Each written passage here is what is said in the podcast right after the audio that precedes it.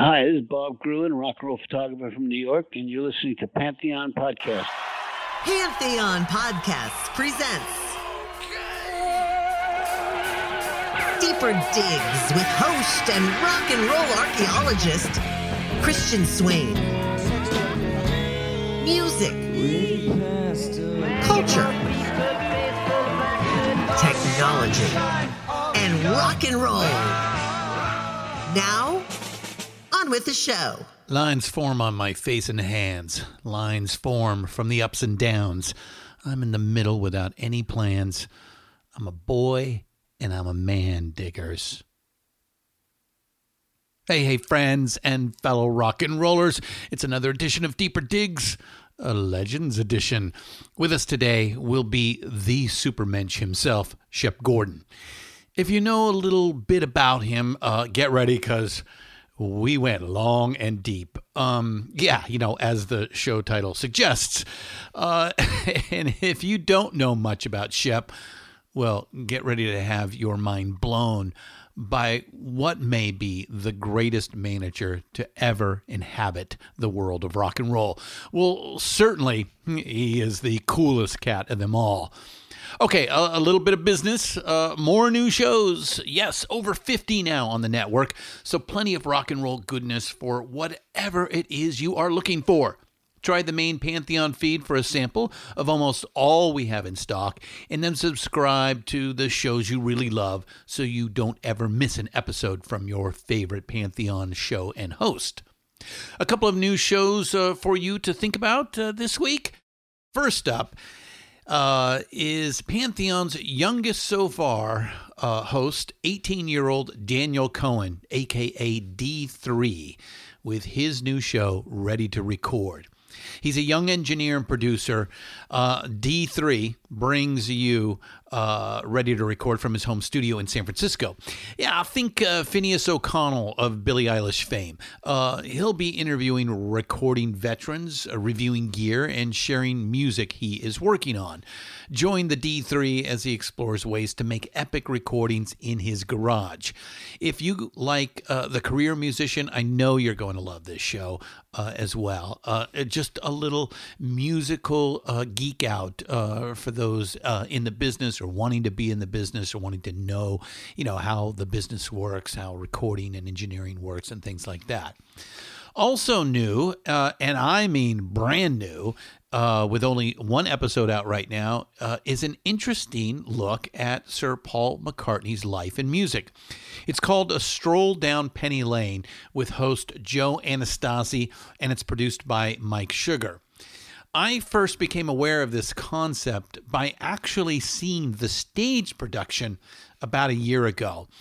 Uh, well, it was actually network producer Peter Ferrioli who suggested I see it. So when the idea was pitched to turn this into a podcast, let me tell you, we were all in, and I think you'll agree. Originally, Stroll Down Penny Lane is a live performance with beautiful accompanying films of the music of the most iconic songwriter of our age, Paul McCartney.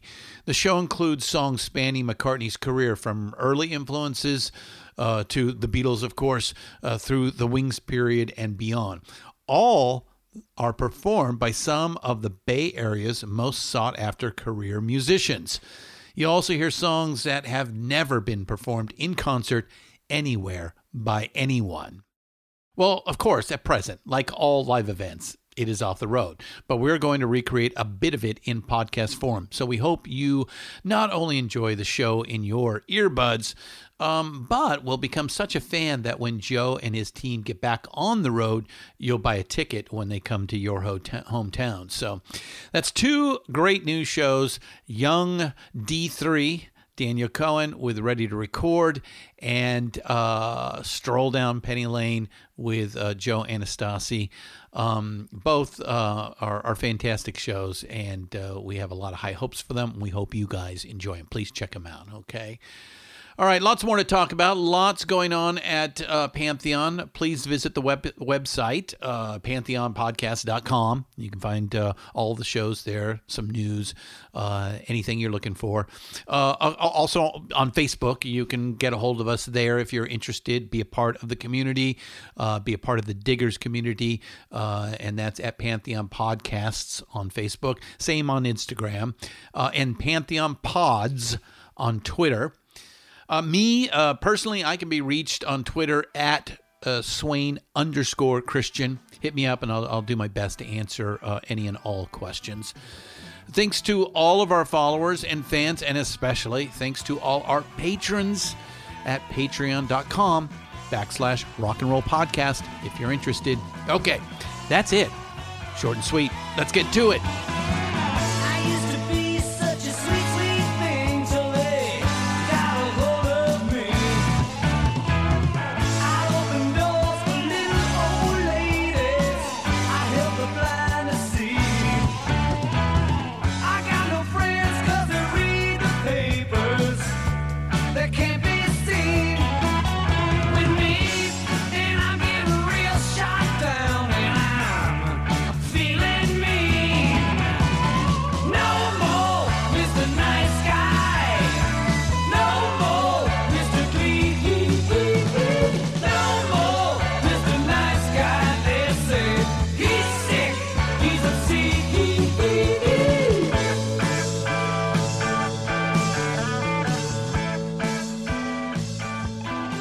Some of you may have seen the 2013 Mike Myers, you know, Wayne's World fame, directed documentary on our guest today called Supermensch, The Legend of Shep Gordon. It's a great documentary on what I happen to believe is one of the great men of rock and roll. And I think what I think what I really mean is one of the good guys of rock and roll, like you know, like Ahmet Ertegun or Clive Davis or Berry Gordy uh, and others. You know, while he could be a son of a bitch uh, if needed, overall he loved his clients and did everything in his power to do them right. All helped legends become legends, and in doing so, become legends themselves. So it's kind of funny that we started with No More Mr. Nice Guy, uh, which ends the film as the credits roll, uh, is uh, kind of a hilarious in joke. Funny story on how this interview came about. Our LA producer, Aaron Alden, who produces Miss Pamela's Pajama Party, as well as some of our other shows, was trying to get Alice Cooper for Miss P's show. You know, they too go back a long way. Uh, and, uh, you know, we talked about it, and she picked up the phone and called Shep, who is and has always been Alice's manager. Well, within an hour or so, she got an email working out the details. Aaron excitedly called me, and uh, I was very happy. Big name Alice Cooper was going to be on Miss P's show. And I said to Aaron, Well, I want Shep on mine. Well, here he is. Uh, two birds with one stone. Thank you very much, Aaron. Real quick, uh, the Shep Gordon story is much more than just music. Certainly, his attachment to Alice Cooper is the big story. Without Shep's help, no Alice uh, and Mr. Vincent uh, Furnier uh, would be the first to agree, I am sure.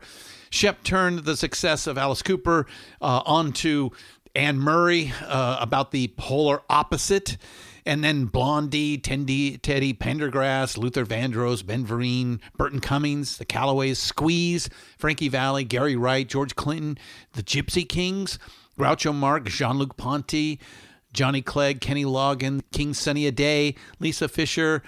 Oh man, Maurice White, uh, Michelle Shocked, uh, New Riders of the Purple Sage, Pink Floyd for one day, Pointer Sisters, Raquel Welch, Rick James. Oh, the list just goes on and on. Then it was on to film. Uh, Gordon, uh, first uh, film as a producer, The Duelists, uh, which is a personal favorite of mine and Ridley Scott's first feature. It won the Cannes Film Festival in 1977, his first film. He went on to create one of the first independent film production companies in the U.S., Alive Films, uh, who made Roadies in 1980, starring Meatloaf. In 1983, Alive formed a partnership with Island Records to create Island Alive, who made and distributed films including Koyaanisqatsi, which is really hard to say. Great, crazy, weird Philip Glass movie.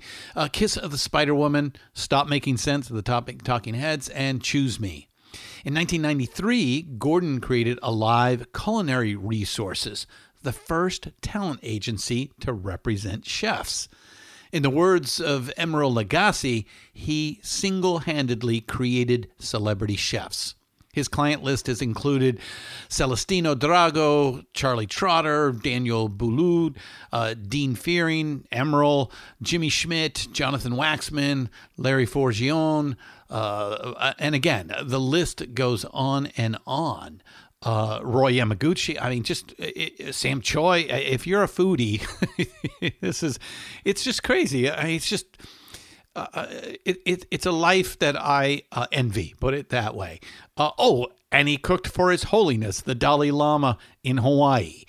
And he helped Groucho Marx get his finances in order before he passed away. Like I said, supermensch. Okay, so let's get to it. You know, Shep was extraordinary, generous with his time. Thank you, thank you. Uh, we got a long one. It's all worthwhile. Um, and I got to speak to him from his famous home on Maui. All right, I give you Shep Gordon.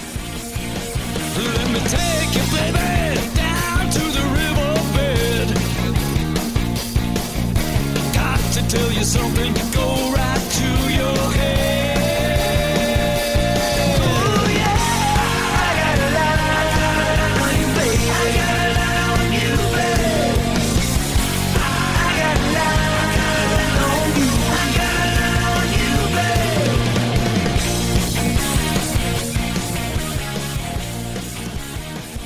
Shep Gordon, welcome to Deeper Digs today. Aloha, nice to be here. Aloha to you. So, first is how are you doing uh, during this incredible pandemic, nasty pandemic, whatever you want to say? Um, you know, life is always a roller coaster. But this has been it's like the uh, this is the world uh, roller coaster, the challenge of the world, and, and I've had a few things in the middle of it. I've had my, um, I had a baby boy. Congratulations. And I was in LA in the middle of the riots with it. And um, I lost my assistant from cancer about a week ago who oh. um, was my sister, mother, child. So uh, is is this the woman who was yeah, with you at your bedside when you had yeah, your uh, uh, intestinal yeah. issues? Oh my God! Last week. What was her name again? Nancy. Nancy. Nancy. Um, oh, that's horrible. And um, it's hard. Uh, uh, you know, I, I, um, I guess I'm part of the uh, what you might call these days the white elite. You know, um, I've, yeah, I have all the advantages. I'm not starving. I have some resources. I can pay my rent, but it's hard not to um, to look at it, the landscape, and just feel the pain. And, well, uh, if you don't mind, we we going there for a minute. Um, you know, first, congratulations on your child, which is your your first natural yeah. child. But but you raised four African American children. Uh huh. I did. And so you have a, a, a more interesting perspective on the current situation, which has, you know, bubbled to the surface uh, after you know being tamped down uh, for so long. And and this time in some way i kind of feel like we seem to be getting somewhere. I hope so yeah. no it's um it's um it's so in the system. It's so ingrained in people. Um, i thought there was really one of the really interesting things it was that woman in central park who called up 911 and said there's an African man, uh, an Afro American man trying to harass me. Um, and I don't even think she did that from a prejudice point of view. She did it. It felt like it was. It's just part of what's taken for granted. Yeah, the, the expectation the, from yeah. her. Yeah. yeah. Um, and my kids um, always were getting stopped by the police. Always had trouble. A couple of them ended up in incarcerated. Um, but that's Black America. Um, and it, it's so ingrained in the system that it's ingrained on both sides. I think it's ingrained in the white supremacists, of which, you know, I try to think I'm not one, but we are a privilege Mhm. and we take things for granted. And it's also ingrained in the Afro Americans that they're not going to get a fair shake. Um, so they don't always play by the same rules we do. Um, and you can see it because it's just ingrained in it. So it's a it's a really difficult situation. But I agree. I I I'm seeing some light in the tunnel. It feels to me a little bit like um, the anti-war movement and the civil rights movement of the '60s. It does, doesn't part it? Yeah, it's very, very similar. It's um, it's driven not necessarily by the people who are the victims, um, although they maybe are the starting point, but the masses are people who are sympathetic, and maybe we can make some changes. I wish the uh, not to go to politics, but I wish the, wish the political landscape was a little more compassionate. Um, Well, hopefully we'll get a change uh, of that in November, uh, because yeah, we probably couldn't uh, be saddled with the worst person uh, in the top leadership position to respond to something like this. It, I think it's it's um you know he's the whitehead on the pimple. That's a good way to put it. So um it's go runs so much deeper than him Yeah, yeah. to empower Uh, to do empower him to do it. But for that's for another day. But hopefully we'll get some progress. I think uh, if if all this energy can be turned into voting, and then then can be turned into social programs like the Peace Corps was a program like um, there were so many great programs in the history of America where people were put back to work. Um, where oh, the FDR's New Deal. Uh, we Yeah. can we can start from there. Uh, which values, you know, it represented values that America always stood for. Um, so I hope Yeah. something comes out of it.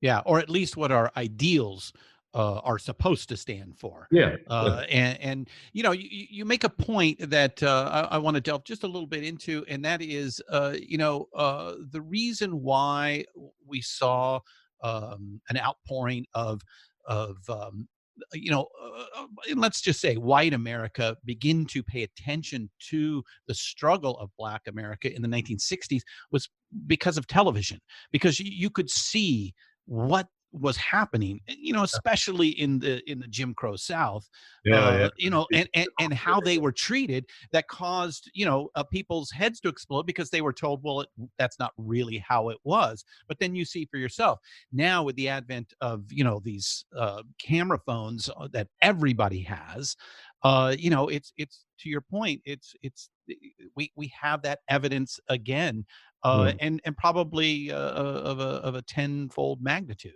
Yeah, that's so ingrained. So hopefully, hopefully we come through it as a better group of people.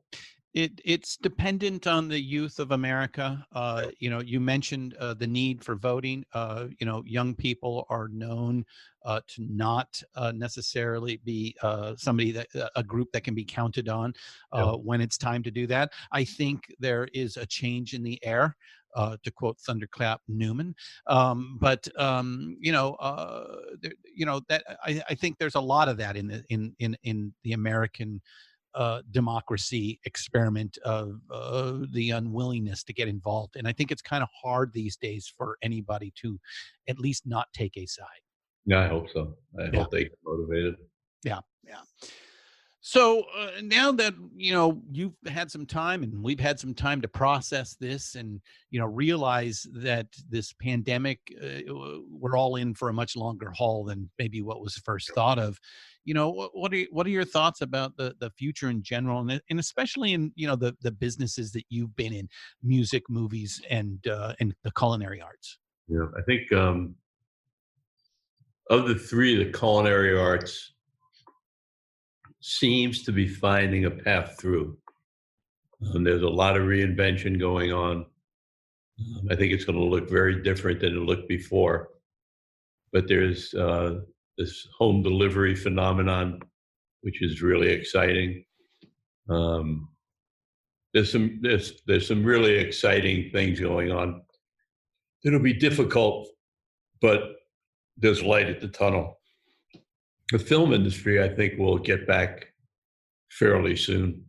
They'll figure out ways to keep a set safe, and I'm starting already to see. I got an offer for um, Alice to do a television show that's uh, a pilot, so I can see music. I am having trouble for acts like Alice seeing a pass through. I, I don't see. It's hard for me until there's a vaccine or some kind of a cure to see how he goes back on the road, which is really his life. Yeah. you know? Um, he's right at that point where it's really difficult. He does big productions. Um, we sell 5,000 seats, maybe in Europe a little bit more. Um, so if, if you you don't have the luxury of of selling 50,000 seats and be able to scale back to 20. If you go from 5,000 to 2,000, we can't afford our show anymore.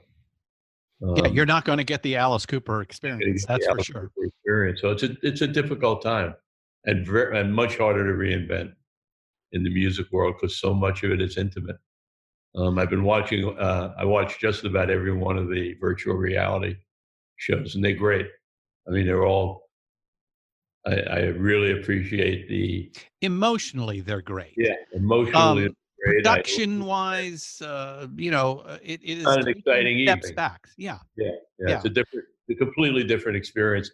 For me, it's more of um, I get a simpatico feeling with the artist rather than an excitement from the music. Mm, yeah. So, you know, it, it makes me feel good to see an artist spending their time trying to help people because almost all of them have benefits. Yeah. But you don't get that thing in your groin that you get when you're at a rock and roll show. And you know that very well, my friend. Uh, yeah, I, I number one, I, I never believed that uh, rock and roll translated very well to the 2D screen. Uh, you you you inevitably lose that visceral uh, experience of being in that crowd and in that moment uh, as as it's taking place, and it, it's never seems to be captured, no matter how you do it, uh, on screen. You you know, it brings back great memories. Hmm. So for nostalgia, it's fantastic. Yeah. But as the original source of the energy, it's a little tougher.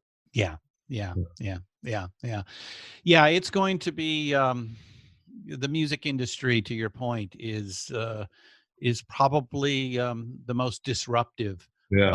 I and, and- and- you know, you you add to the fact that you know in the last twenty years, the music industry, the canary in the coal mine to disruption in you know the the, the new world of um, the virtual world we are living more and more in uh, you know, we went from a um, uh, a calculus of uh, the recordings were the money making side of things, and the tour was the marketing side of things. To flipping that completely, where the artists make very little money off recordings, and all of that money is in the uh, the live performance. Mm. And now we can't even do that. Yeah, no, it's um, I, I maybe it'll get people to refocus again on the balance of uh, of monetary re- rewards. They're so tipped against the artist right now in the recording. I, I think if you look at the record companies, they're making more money than they ever made in their lives. You think even more so than like the Oh. the, the great '80s of the CD and MTV, huh? biggest earnings ever. I think you look at Universal, you look at you know the the companies that are thriving, Uh-huh. making uh, more money than they ever made um, because there's no expenses. Yeah, They're- there- there, there's there, there's no tangible products anymore. It's all virtual. So, Yeah. um, yeah, I think it's it's just that it doesn't get redistributed back to the artist. Well, that's unsustainable. I think, yeah, I think it's, you know, I think everybody got so wealthy on the road and selling merchandise that they took their eye off the ball. Um, but I think eventually the, the eye will come back on the ball. I, I would think it has to. Um, Yeah, it's um, you know, I, uh, I I- I think we'd both agree that uh, you know, New World uh, was uh, you know being birthed into the 21st century that's not uncommon when you know you have such uh, huge technological change such as what the internet has has brought and you know i, I think the internet uh, can easily be uh, akin to uh, uh, gutenberg's printing press as Yeah. that dramatically uh, you know a change in in how human behavior uh, begins uh, and uh, you know along with new life comes death and a lot of things you know go the way of the dodo Mhm. Yeah. And- And that's okay. yeah yeah i, I mean you know uh, you know I, I constantly get into discussions with folks that you know this period of time of which you you got to live such a great life a part Sure. of this this unusual period of music is highly unusual musicians were not treated like deities uh you know back before the age of media. And uh you know given that we now live in a world where you know uh, anybody with uh, with access to a computer and uh, some simple software can make you know some pretty decent music Oh, uh, there's this giant sea of mediocrity and it's difficult for you know real artists to you know climb out of it and be seen as you know unique and and culturally changing like alice cooper did Yeah, no, but I think also it's um, you know, music is one piece of a puzzle. So you have to look at the culture and the society, and and that period of time, culturally, was a remarkable period of time. It was people demonstrated to get rid of the war, having their voices heard, um, civil the civil rights movement, um, a, a moment of consciousness in America, which really um, hadn't existed up till then um, where mass society became conscious, and the music reflected all that.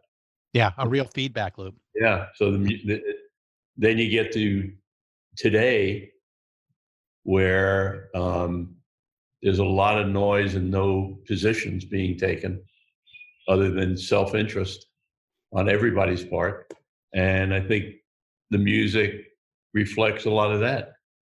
You know, um, instead of talking about you know the times they are changing come on mothers and fathers throughout this whole land. It's uh you know fuck the police. It's um it's a Ne- it's a reflection Neg- of, a negative as opposed to a positive exactly. Messaging.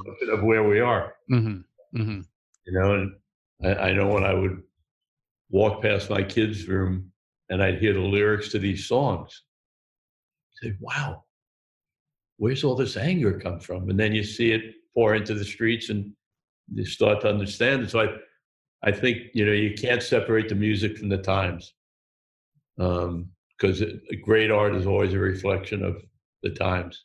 Yeah, yeah. And, uh, so I, I'd say art in general it doesn't even have to be great.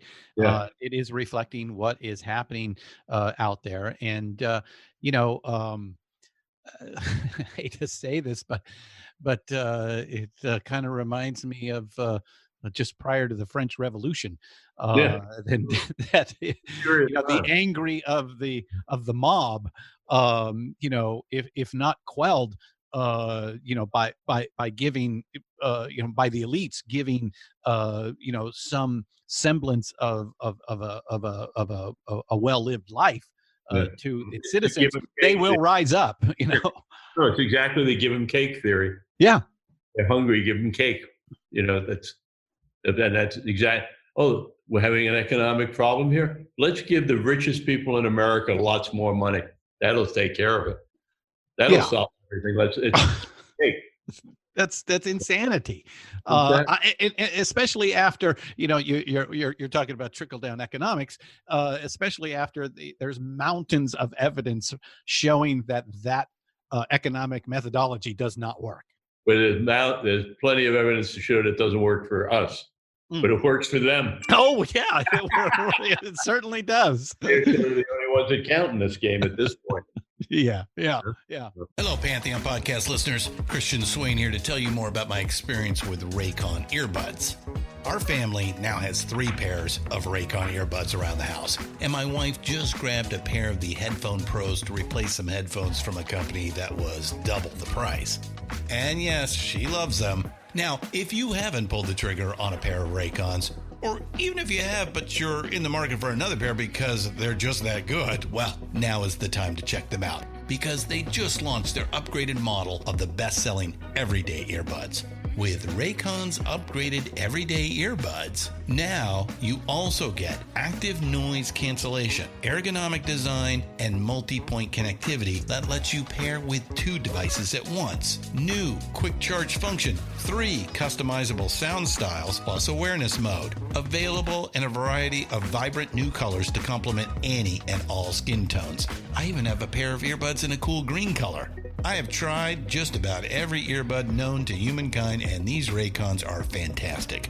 Seriously, if you've been wanting to check out Raycons, there truly is no better time. You're going to ask yourself why you didn't check them out sooner, and Raycon offers a 30-day happiness guarantee. So, what are you waiting for? Go to buyraycon.com slash Pantheon today to get 20% off your Raycon order, plus free shipping. That's right, you'll get 20% off and free shipping at buyraycon.com slash Pantheon. Buyraycon.com slash Pantheon. Hey folks, Steffan Chirazi and Renee Richardson here from the Metallica Report. And we are proud members of the Pantheon podcast family, where the best of music and podcasts unite. We've got something pretty cool for you.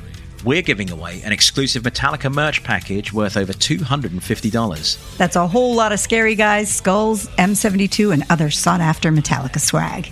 And we've made it easy for you to win. Follow and share the Metallica Report, and you're in the game. Go to pantheonpodcast.com slash Metallica, enter your email, and hit that button to be entered to win. And just like that, you're eligible for our monthly exclusive Metallica merch package. And guess what, rockers? You can enter every month. So just do it. And while we love our global brothers and sisters, the lawyers won't let us ship outside the U.S.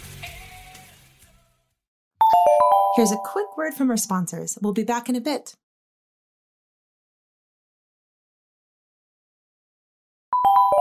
And now back to the program.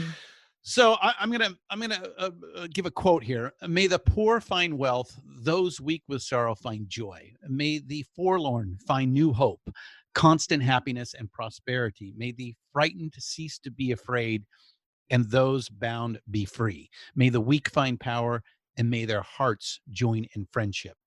That yep. opens your book, uh, and that is a quote from His Holiness the Dalai Lama why did you want the reader to first see that? Because um, that's I, I, have it next um, in my bed. Um, I have on the wall a container of rice that His Holiness gave me, and that was what was in the container of rice. This is the note he gave yeah, you. Yeah, this is the note, not handwritten, but just mm-hmm. it was in there. And um, I always think about it when I go to sleep, and I think about it when I wake up. It's right there in front of my face. So I wanted to read it to sort of be where I was, um, you know, as they started the journey with me. Um, so a so, bit of a mantra to you. Yeah, and I think it it um, it focuses me on what's really important in life, and and you know where do what, what can I do to be a piece of this um, planet and it's that's positive and not negative, and that that sort of keeps me thinking um, about you know being compassionate and not getting caught up in you know ego and all that stuff. Have you always been that way? Um, no, I don't know. You know, I really can't say. It's been it's an evolving thing. I always um I always like to help people. Um I think it was an important part. I'm not I was raised Jewish and we weren't religious at all, but culturally we're very strong. Mm-hmm. And um, so much of the culture is about helping other people. You always set an extra place at the table in case Elijah shows up. Um, you always make more food than, you know, my grandmother used to always say, I said, why do you make so much food, Grandma? I said, you never know when a bus of hungry people are going to pull up. Um, so I always found myself akin to it, but I never thought about it. Um, I couldn't, you know, um, it, it, wasn't a focal point of my life. um, at all. A focal point of my life was having fun. Yeah, yeah. You you you are a natural hedonist. That that that that much is is is assured. yeah. and and I'm and I'm right with you, Shep. Uh, Yeah. I, I, Well, I, in in a weird way, our lives have uh, have paralleled uh, uh, in some uh, in some ways. So got, uh, um, you know, I had, I had certain little points in my life that I would say were the the doorways for me, um, for at least the first part of my life, which was more of my focus. Um, when I was in a freshman in college, I got arrested at a Howard Johnson's for eating too much spaghetti. It was an all-you-could-eat spaghetti dinner. It's funny. I do, I do these Zoom calls now. I think everybody now is doing Zoom calls during the pandemic and one of them is with my fraternity brothers from Buffalo. And the three guys that I got arrested with are on the Zoom call. So we laughed about it, but oh we- my God, that's it was, hilarious. it was all you could eat spaghetti. Yeah. And uh, we had like three portions. They said we couldn't go back again. And I said, no, it says all you can eat. She said, well, we're going to call the police. And I said, no, I'll call the police. The police came. We explained to them, big sign, all you could eat. They went in the back and talked to the manager, and I, all four of us were in handcuffs. And the next second, taken to the jail. And I said to myself, you know, I better get rich Yeah, because we know who has the power. because we know. And, and so that was a big moment in my life. Mm. That was my first time that I decided I had to do some something, and that something was get rich. I didn't know how, Uh-huh. but okay, this is, I'm not going to ever get in this position again, and the only way not to is to get rich. That that was really the driving energy for me, um, and but I always wanted to have fun, so I mixed it with that. But that was my driver, and then when I finally got to that plateau where I I, I had resources, you know, I bought a white Rolls Royce, I bought a house, I did stuff.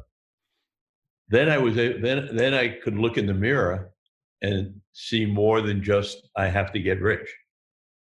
I could see wait uh, wh- wh- whoops, who am I? What price did I pay for this? What am I becoming? Um, and that's when I started to luckily for me, I got I I found some mentors in my life, and I started to be able to feel what was really important to me, um, and listen to myself. And when I started to do that, I I um, started to see that I always really wanted to be like that guy on the white horse who Mhm. comes in and saves the day. Yeah. Um, and that was really what got me off, not getting rich, but doing that. Um, and so that's when things like that, those poems became important to me. Because once I realized that that's who I was, it was, wow, how, so how do I do that? I'm like, you know, I'm, I'm taking more drugs than any human being should ever take. I'm, I'm having very shallow relationships that are built on on uh, external beauty. How do how do I find a path to really see who I am, which I think I'm starting to get a sense of. So that's when that's a long way to tell you why those words are there because I need constant reminders. You know, I think we all do. Uh, I think need- you're right. you know, of Yeah. um, so and the more the more uh, that we get reflections of that the more we stay on that path absolutely yeah. yeah it's one that's I think has served me well. I think it it's brought a um, service has brought a real um, light to my life. Mm, mhm. And it's something that, as we will discover going through this discussion today, it's it's it's learned behavior that anybody. Can can do this. Uh, you know, as you just admitted, you didn't start off this way. Uh, granted, when when you got to a, a position of being able to reflect, uh, because the basic needs were more than taken care of, uh, you could internalize that. Uh, even though I, I think you know, reading your book, watching Supermensch the movie, um, you know, you can see that this does kind of begin even in your early life. I mean, you Yeah, can, but I just didn't know You mentioned that, yeah, Yeah. yeah, yeah, just- yeah. I didn't know why. It just was a way, you know, like even when I was, you know, a coked out crazy head in LA, when someone was anybody told me they had You a mean, cold. you mean when you were wearing the T-shirt that said "No head, no backstage pass"? I think I lost you somewhere. I lose you? No, there you are. Oh. Yeah, even in those days, well, one of my things that I was known for in LA, and I never knew why, was I always made big batches of chicken soup. And if someone said they were sick, I'd have a runner in my office bring them chicken soup. Um, Uh, it's a nice gesture, simple, nice And gesture. it's that's those are the simple kind of. I never understood why I did it. Mhm. But then when I started to reflect on and try to listen to who I was, I realized that I enjoyed that more than signing a multi-million dollar contract. The contract was boring to me. Yeah. The the ability to get someone some chicken soup when they were sick, Mhm. that was exciting to me. That got me off. That got me to look in the mirror and like me. Doing a big deal didn't really it was great. It was nice. It was great for a client, but it didn't do for me what giving someone chicken soup did. Um, Oh, okay, all right. That tells us a lot uh, about Yeah. you. yeah, But So- you don't.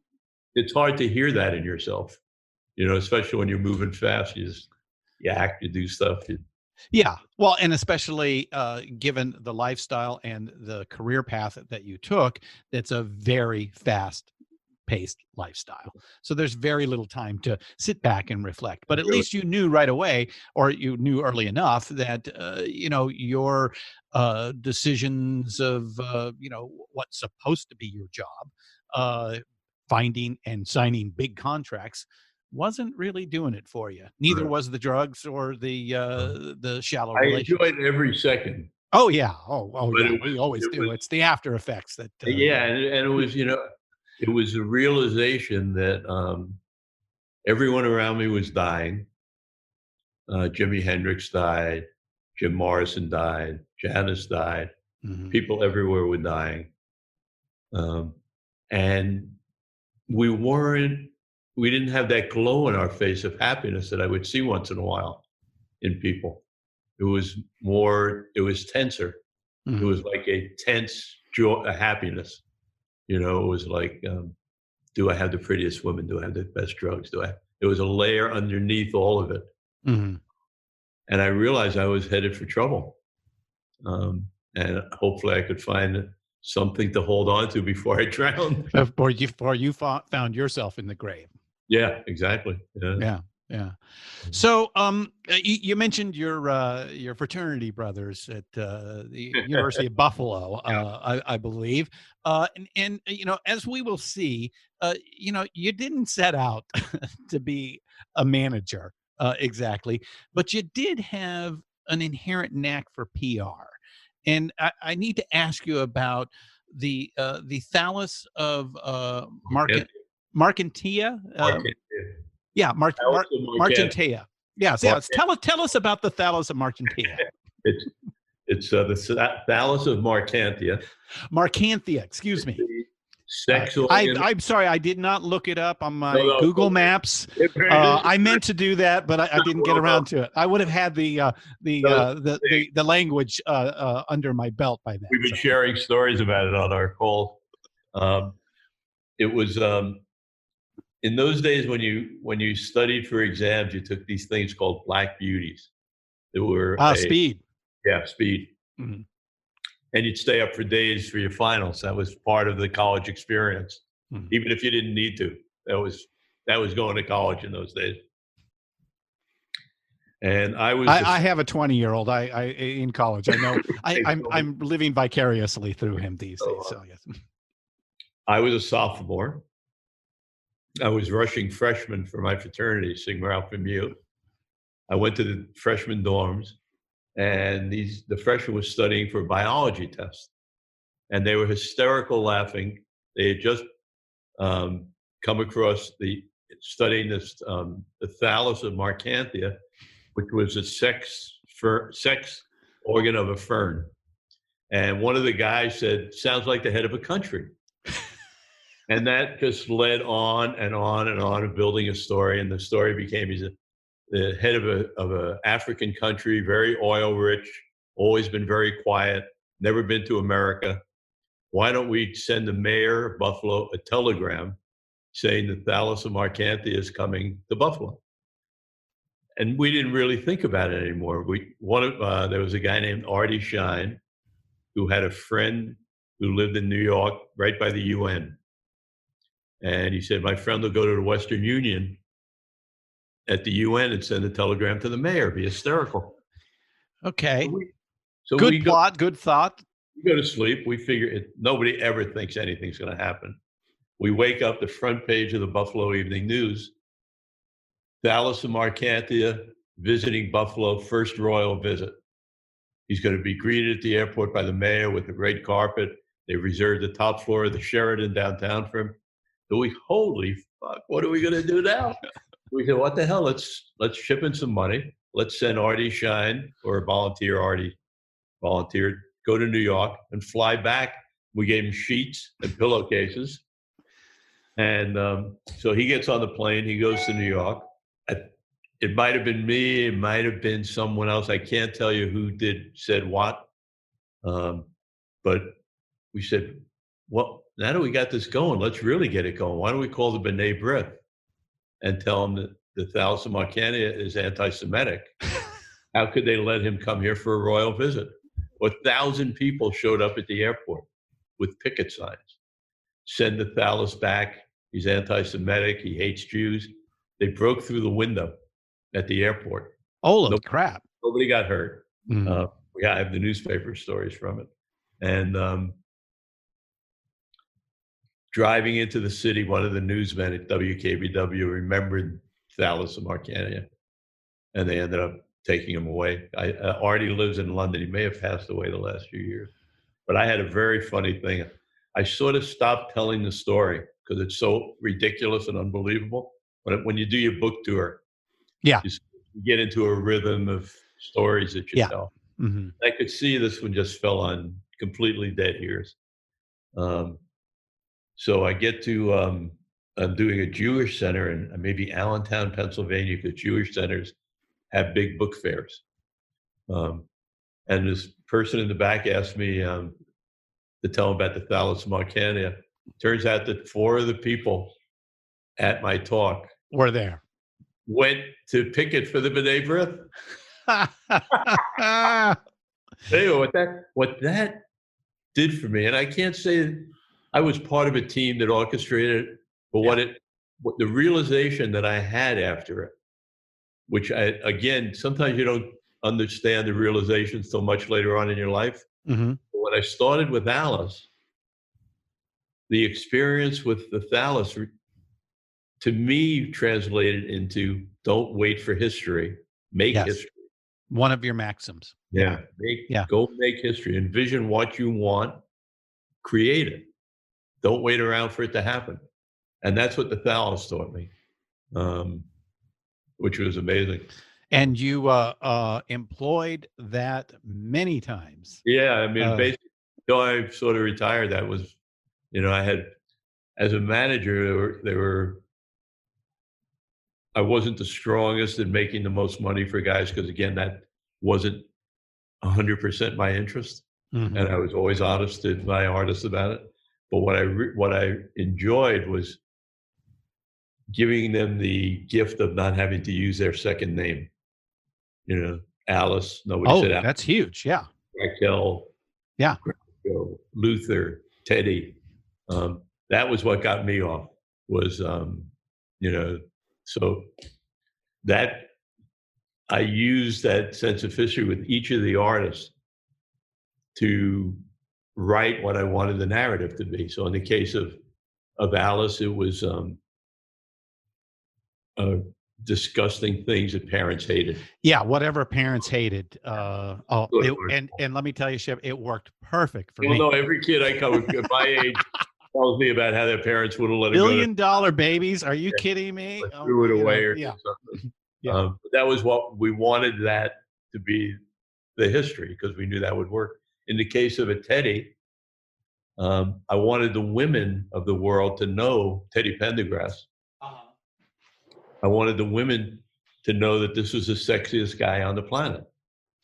Not not not not a high bar to to try to beat. So I, bec- I, I really focused on how do I tell the world he's a black Elvis?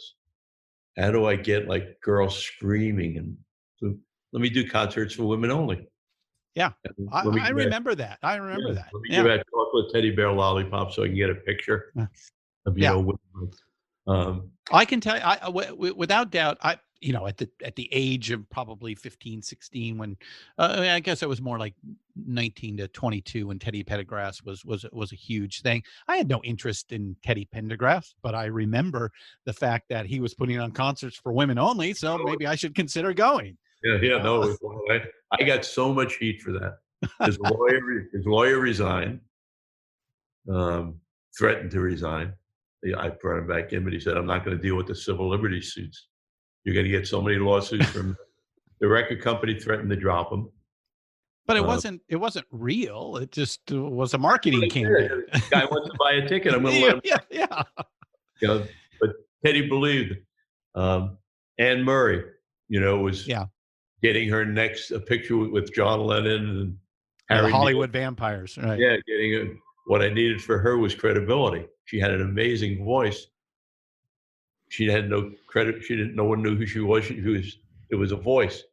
So I, if, I knew that if I could get a picture like that next to John Lennon, people are going to look behind the curtain. Who is Yeah. this? Yeah. Um, so rather than wait for it to happen, you manufacture it. And uh, that worked pretty well. So that was your gift, your genius, was finding these ways to, um, you know, take uh, the vision of both you and the artist, and then uh, implementing it, and then, as you say, you know, create your own history. Right. Try and I always tried. I always would tell the artist my my toughest part of my job is to get you what your appeal is to your audience in a couple of words. I need to get it down to a couple of words. You know, Yeah. with Teddy, it was sex. Mm-hmm. Once I had that, I knew what the song should be. I knew what the stage show should be. I knew it should be women only concerts. With Luther, it was romance. So with Luther, I did. Uh, he did live weddings on the air at all the R and B stations across the country. They'd run a contest. Oh, that's right. He was a a, a, Yeah. a minister. Right. Right. Uh, no, not really, but he sang the song. Oh, So he, the minister would marry him on air, but Luther would sing the wedding songs. So he became the, he became the most played at weddings in America for years, um, and it just it, it that's what I wanted his people to when they said Luther. Oh my God, oh my God, I had my child to Luther. As opposed to Teddy, which was, oh my God, I got head to Teddy.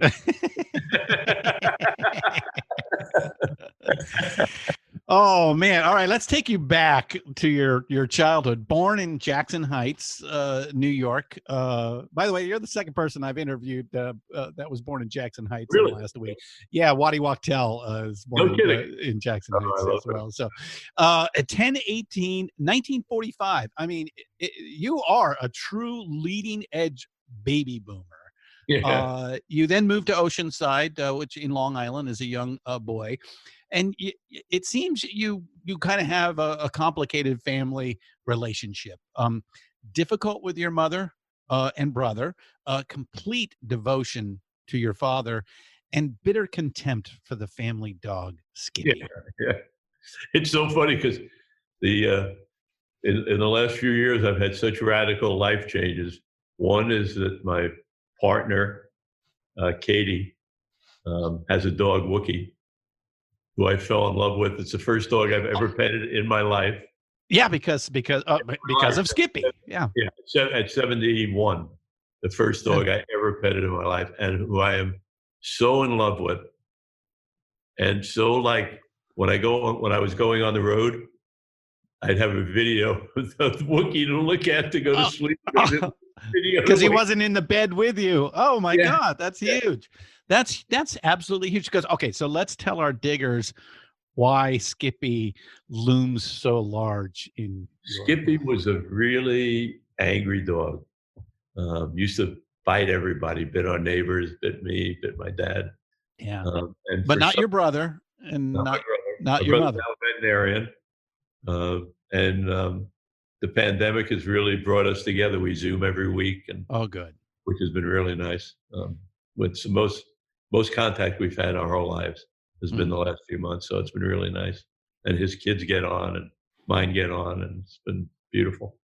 But I, as, as a child, I, um,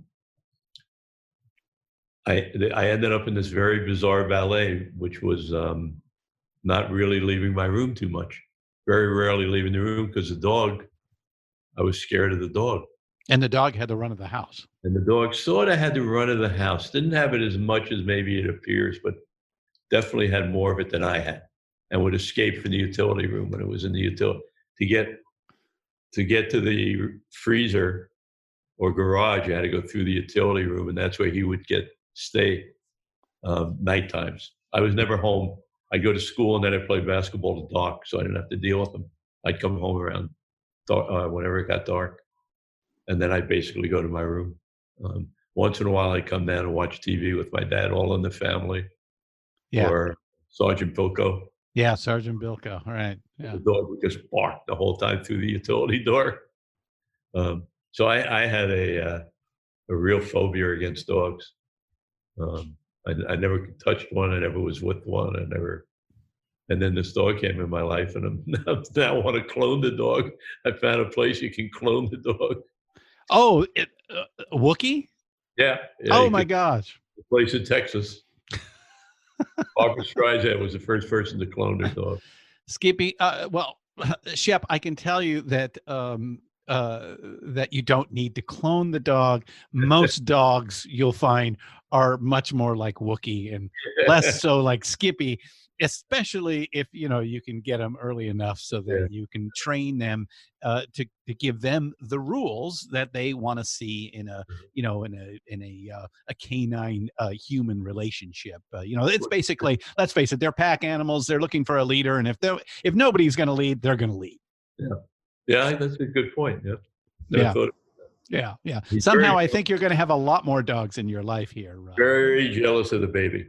Yeah, yeah. Oh, it's the dog very Yeah. jealous of the baby. Yeah. Yeah. There, eh, because he he was the baby. Oh yeah, yeah. I tried to warn him. I told him for months. I told him every night. I said, You're not going to like this. "It's gonna be number two. You got to get prepared for this." yeah, he'll he'll adjust. He, Yeah, they, no, they, they, they, adjust. Really, we took both out to dinner the other night. So first time out, Oh, okay. All we right. took the dog, and, and I could see a marked change when we came back. Um, Oh, really? Oh, good, good. He good, felt like good. he was sort of part of the family again. Like, oh, okay. All right. I'm not being replaced. Yeah. Okay, I get it. I get it. All right, good, good. You know, so was was music a thing in the house when you were growing up? Uh, you know, not really. No. not it was wasn't really. wasn't really your parents weren't into it. Your your brother wasn't uh, into Brother it. wasn't. Parents weren't. Radio never- wasn't a big deal for you. Uh, any, TV any of was? More, TV. Yeah. We didn't even have a record player. Really? could- Didn't even have a record player. Okay. Maybe had one near the end. Uh huh. When I got to college, I had a record player, but I still, I've never, my passion never was music. It, uh, what drew me to music was the ability to get rich and not get arrested at the Howard Johnson.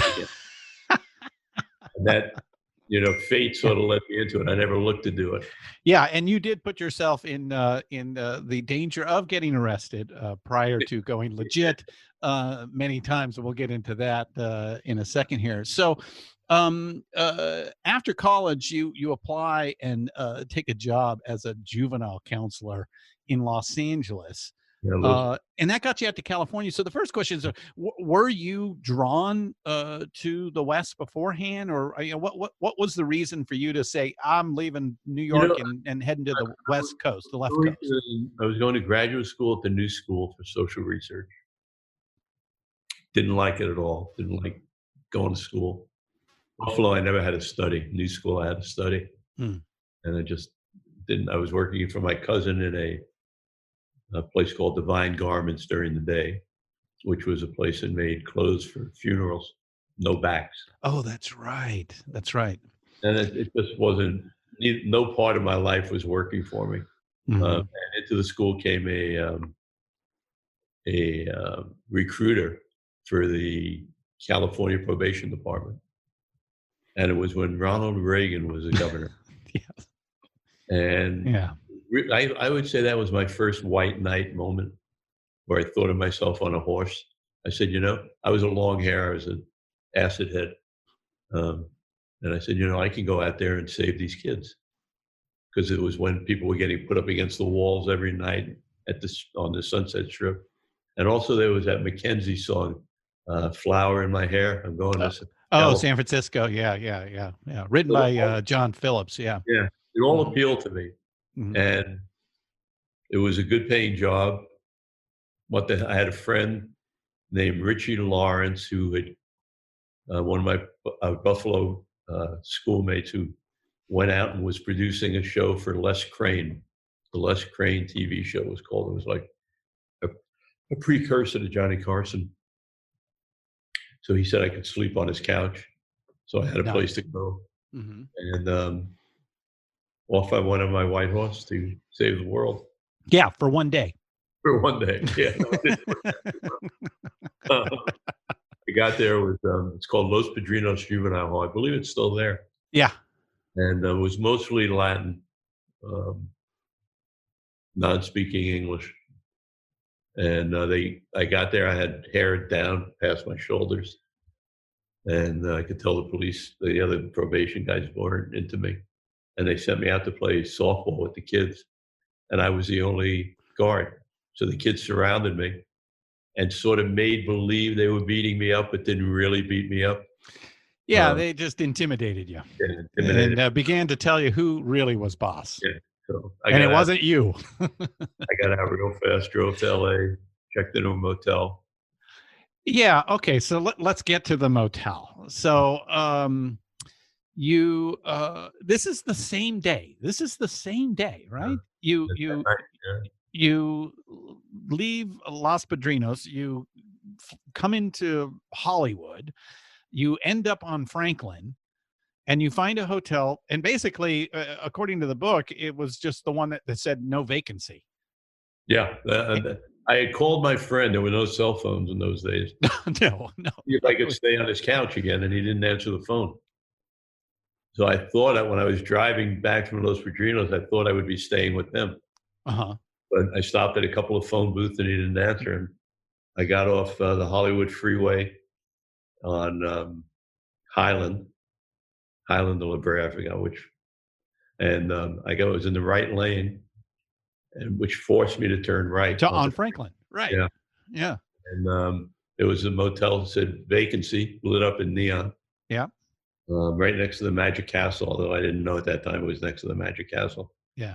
And I pulled in, and uh, they, I got a room. I think it was twenty two dollars a night. Yeah, we are Yeah. we are talking about the landmark The landmark, hotel. uh, we just Yeah. changed their name. I drove by it. Yeah, they did. They changed the name too. Um, Yeah, I think it's a chain. It's a now part of a chain. Yeah. and I got a corner suite. They only had a two bedroom. They gave me for the same price as a, a one bedroom because it, and it was you know like a hotel California, uh, three sides around the swimming pool, two Yeah. story. Yeah. And um, I went out on the patio. I took some acid, got a pretty good buzz. Was thinking about how fucked my life was.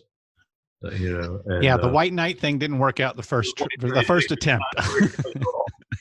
And I hear a, a girl screaming, and I just oh, the white knight appears, reappears. the white knight again. Here comes a chance to really do something good. and I know you're not going to start off very well with this one either. Yeah. So Uh, I go down to the pool on my white horse, separate this guy from the girl. and The girl punches me. They were making love. They weren't. she wasn't getting raped. She was willing. And um, so now I go back up to my room now and really like, oh, my life is so fucked. And I get up in the morning and I go down to the pool. humiliation upon humiliation. And uh, I hear this girl laughing, and she said, "Are you the guy I hit?" And uh, the end of the story was Janis Joplin, and that's the motel where she died, unfortunately. But that was a couple of years later. Yeah, yeah. It's uh, well, whenever she was in L.A., she stayed at the Yeah. at the landmark. So uh, uh, that's uh, it, it's it's so serendipitous. It's Yeah, no, it's it's literally cosmic uh because you know it's it's almost like divine intervention yeah, in this weird sort of way and, and of course I, I you know i'm sure you you know don't realize oh this is my ticket it's just oh okay i must have landed in a cool spot because not only Janis but Jimi Hendrix and Jim Morrison others be, the, the Chambers brothers I think all yeah. become your friends there, the next right? couple of days they all started to show up and really you know my path was still the same how do I get rich so I don't get put in handcuffs yeah um, and when I all of a sudden I said, wait a second, I'm a dealer. That's what I did in Buffalo. Mm. Here's the greatest. I got the greatest customers in the entire world. What am I crazy? So I, that's what I did. I started selling them stuff. And, so that uh, was the real entry into the business side with uh, uh, with the rock stars of the day. Uh, was providing um, their um, extracurricular activities. I was in pharmaceutical sales. yes, you were in pharmaceutical sales. That's it. uh-huh. Oh my gosh. Um, and, and then somewhere along the journey, um, which is interesting because it goes back to where we started our conversation the difference between black and white in America. Um, Lester Chambers said to me, uh, I bought a car. I bought a 1954 Cadillac limousine. Don't ask me why, but crazy. So Lester said to me, uh, "Oh, what what else do you do for a living?" I said, "I don't do anything else." And he said, "Well, if the police stop you and ask you where'd you get the money for the car, what are you going to tell them?" Mm. And I said, "Well, I, why would they stop me?" And he said, "Are you kidding me?" He said, "If I if I wear a new watch, there's a cop somewhere is going to say to me, where'd you get the watch, kid? Wow. Um, and that's Black America. Right. White America, you don't have to think about it. Not at all. I mean, it was such a clear difference. Mm-hmm. And I said, uh, Great, what should I do? I said, You got it. And uh, Jimmy was, uh, excuse me, Lester said, I have, um, I have this band in my basement. I think Jimmy said something like, Are you Jewish? One of them said, Are you Jewish? Yeah, yeah, yeah. I said, um, yeah. And they said, you should be a manager. and I said, great. What's a manager do? And they said, well, it gets the money and does stuff. I said, perfect. That's what I'm here for. I want the money. Yeah. So uh, Alice Cooper was living in their basement. So they said, if yeah. you can afford 10 or $20 a week, I think they'd let you say that, that you manage them. So they went to Alice's and said, we found this Jewish guy and all the good managers are Jews and he can pay $20 a week and we're in. a, a, a, little stereotypical, uh, but. and it's 51 years later or something. We're still doing it. You're still doing it. Semi-retired, but still, but still doing it. So, you know, of, of course, uh, all three of those names uh, Jim Morrison, Jimi Hendrix, and uh, and Jimi Hendrix, and uh, uh, and Janis Joplin. Excuse me. Uh, you know, first of all, the fact is is that I, I think uh, when the when Alice and the boys uh, came to talk to you, they found you in a uh, weed, yeah, they're all there, uh, a smoked uh, apartment, and with the three of them sitting was, next to you as as the counselors. It's, I think that was all Lester's doing. I think he put that together to impress them. Oh, I would impress the shit out of me. That's for sure. They were all together at the same time in, in my place. Right. We always were at the pool. We never yeah. were in the apartment. Yeah. I think Lester got, you know, did that for me to uh, to build up your uh, yeah. uh, bona fides uh, for for Alice, which um, I'm at that time the L.A. Inc- incarnation of Alice Cooper Band probably doesn't need a, a lot of build up uh, to a potential manager because they're not doing very well. no, it was the perfect front. I wouldn't have to work. Yeah. They, they didn't do anything.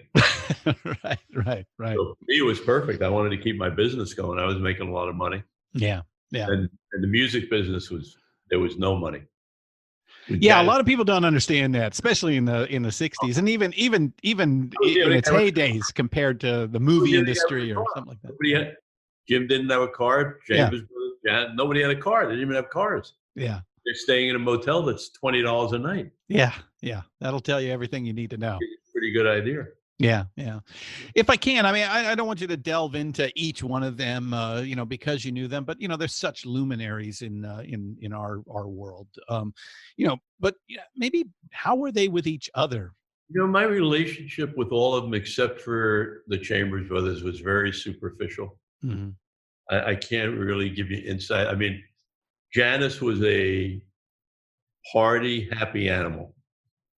Um, she always had a Southern comfort. She always had a guy. Mm-hmm. She was interested. To me, as an, as someone around it, she was interested in either singing by the side of the pool or having a guy. Mm-hmm. Um, yeah, wanting she, wanting to be loved. Um, you know, we, we, know her history pretty well. That's all she wanted. Mm-hmm. Um, Jimi was just a happy guy. He didn't talk much. Um, he was the other side. He always wanted a pretty woman. Mm-hmm and they, they play. It was really the dynamics around the pool were really interesting. Um, Arthur Lee from Love. Oh yeah. When he would show up, he was the power figure. Wow, that's crazy. Everybody would turn to him for who you know. Okay, you do backgrounds, you take the lead, you do because that's you know they all sit around the pool and jam. Yeah. Um, but he was the guy, which is really interesting. Mm-hmm. And then there was the, you know, it was in, it, was Paul Rothchild was there, who was the producer for yeah. Janet and, mm-hmm. and for the Doors and for a lot of the acts. Uh, Bobby Neuwirth, who was Bob Dylan's road manager, who became an artist on his in his own right. I be, Bobby, I became very friendly with. All the Chambers brothers, very friendly with. Um, all, all Bob, uh, Paul Rothchild, all the peripheral guys. I, Janis, I never was a sex object of, and that's the only way you sort of got into her sphere. right, uh, right. And on and Jimi was on the other side, so you know. but yeah. it was it was funny. And, and then there were the bands that would come in and out all the time. Creedence Clearwater stayed there. They would come down board a lot. Pink Floyd came in. A lot of the British bands. The British yeah. bands. I think you you managed Pink Floyd yeah, for like a, a week. It was the the groups that couldn't afford the Continental Hyatt House on Sunset. Right. Yeah. Come, you know. They'd stay at the landmark. Yeah, they'd stay yeah. at the landmark. Or there was one other motel on Santa Monica that had a 24 hour restaurant. I can't think of the name of it now. Right off La Cienega in Santa Monica. And it had a, a really cool restaurant that was open 24 7. And that was even lower end than the landmark. So that that was the worst place to stay. That was yeah, like four, you know, the whole band would stay in one room. Yeah, yeah, you were yeah. really scraping the bottom of the barrel with that. Uh, yeah, yeah. All right, let's talk a little bit about Alice and Alice Cooper, the band, uh, the most famous client uh, you have and still have to this day. Yeah. Um, uh, who you kind of agreed to manage, as we we just realized uh, uh, through a drug deal or to front a drug dealing uh, at the time. Now we know the L.A. version of the Alice Cooper band was not very good, but they they certainly had something, and, and it seems to me the guys were channeling some sort of Dada esque approach to yeah, performance yeah, would, in the LA days. I would I would say I wouldn't use the word good. I, I, they were really um, they had an amazing ability to piss people off. You know, if I can, painting. They were what's that? They were like a Salvador Dali painting. Yeah. Um, which which could irritate a lot of people. Like mm-hmm. the, when Dali first came around, people in the art world just hated that stuff. So they they always what they had when I first saw them, and I, surrealism I, is is what you're talking about. Yeah, is real, really surreal, and first people who really combined rock and roll and surrealism, mm-hmm. um, and it was so unique. It, it um, and and so non-mass audience. Its appeal was so narrow um, because the music was as surreal as the images they were presenting. So a song would be um, if you listen to Easy Action, Yeah. Or you, the first two albums, they're completely disjointed, um, one second thoughts, um, sort of like a Salvador Dali painting. Mhm. This here, that's there. This is um, what what what really turned the tide for Alice was getting mainstream music to the surrealistic visuals. Yeah. And tying the two together was really Bob Ezrin. Yeah, because when they, after after they moved to Detroit, uh, get a little bit of a harder sound. But you know, the the funny thing that that I find interesting is that you know they they weren't a, a bad band in Arizona. I mean, they were you know a Yeah. well established act. Uh, you know, a garage band type of thing. You know, Mostly covers. originally the Spiders. Uh, yeah, and and all of that, and they they were Mostly covers. Yeah mostly covers uh, you know they were like the house band uh, and they would open for a, a lot of Oh, uh, big touring acts uh, uh, you know they uh, i know they uh, opened for the yardbirds uh, for example in phoenix Who were their heroes. That, that was, Yeah. their yeah and and they uh you know that convinced them that they should you know try for the big time and and go to la and i know that they they at first would come out uh, you know for weekend trips and things like that and then they finally as a group decided look if we're really going to do this we got to go out there. But i do really appreciate the fact that and i don't think people understand this about uh, the alice cooper band is that they started off as an underground really serious art project Mm. of trying to do something that is you know that had very little chance of any kind of monetary success um you know but for art for art's sake uh and of course you know they get uh, signed by frank zappa who you know appears to be a, a good mentor and uh producer for that sort of music until you realize that um well he signed him to straight records uh which i think we all know was kind of a tax uh, shelter uh more than anything else these days. I know the gtos were also signed to to I, straight I was gonna, you know, I, I completely forgot about it, but um, my first meeting up at the office, Miss Pamela and the girl saved my life. oh really? Yeah, um, Herbie came after me with the chair, that's right and it was the GTOs who got between Herbie and I and got me out of his office. yeah yeah when uh when i think uh when when alice signed you you had to go to her I had to go to Herbie. hurricane and say hey i'm their new manager and he said fuck you you're not there and on and on and on huh? He was a tough guy. He was like Yeah. a bulldog. Yeah, Uh, that, that that that Peter Grant, uh, Don Arden type of uh, Really tough guy. yeah, yeah. It literally oh. would string you out the window with by your by your ankles. Absolutely, and, and laugh about it. And he, up, he took his chair, broke it over his desk, and Mhm. came after me.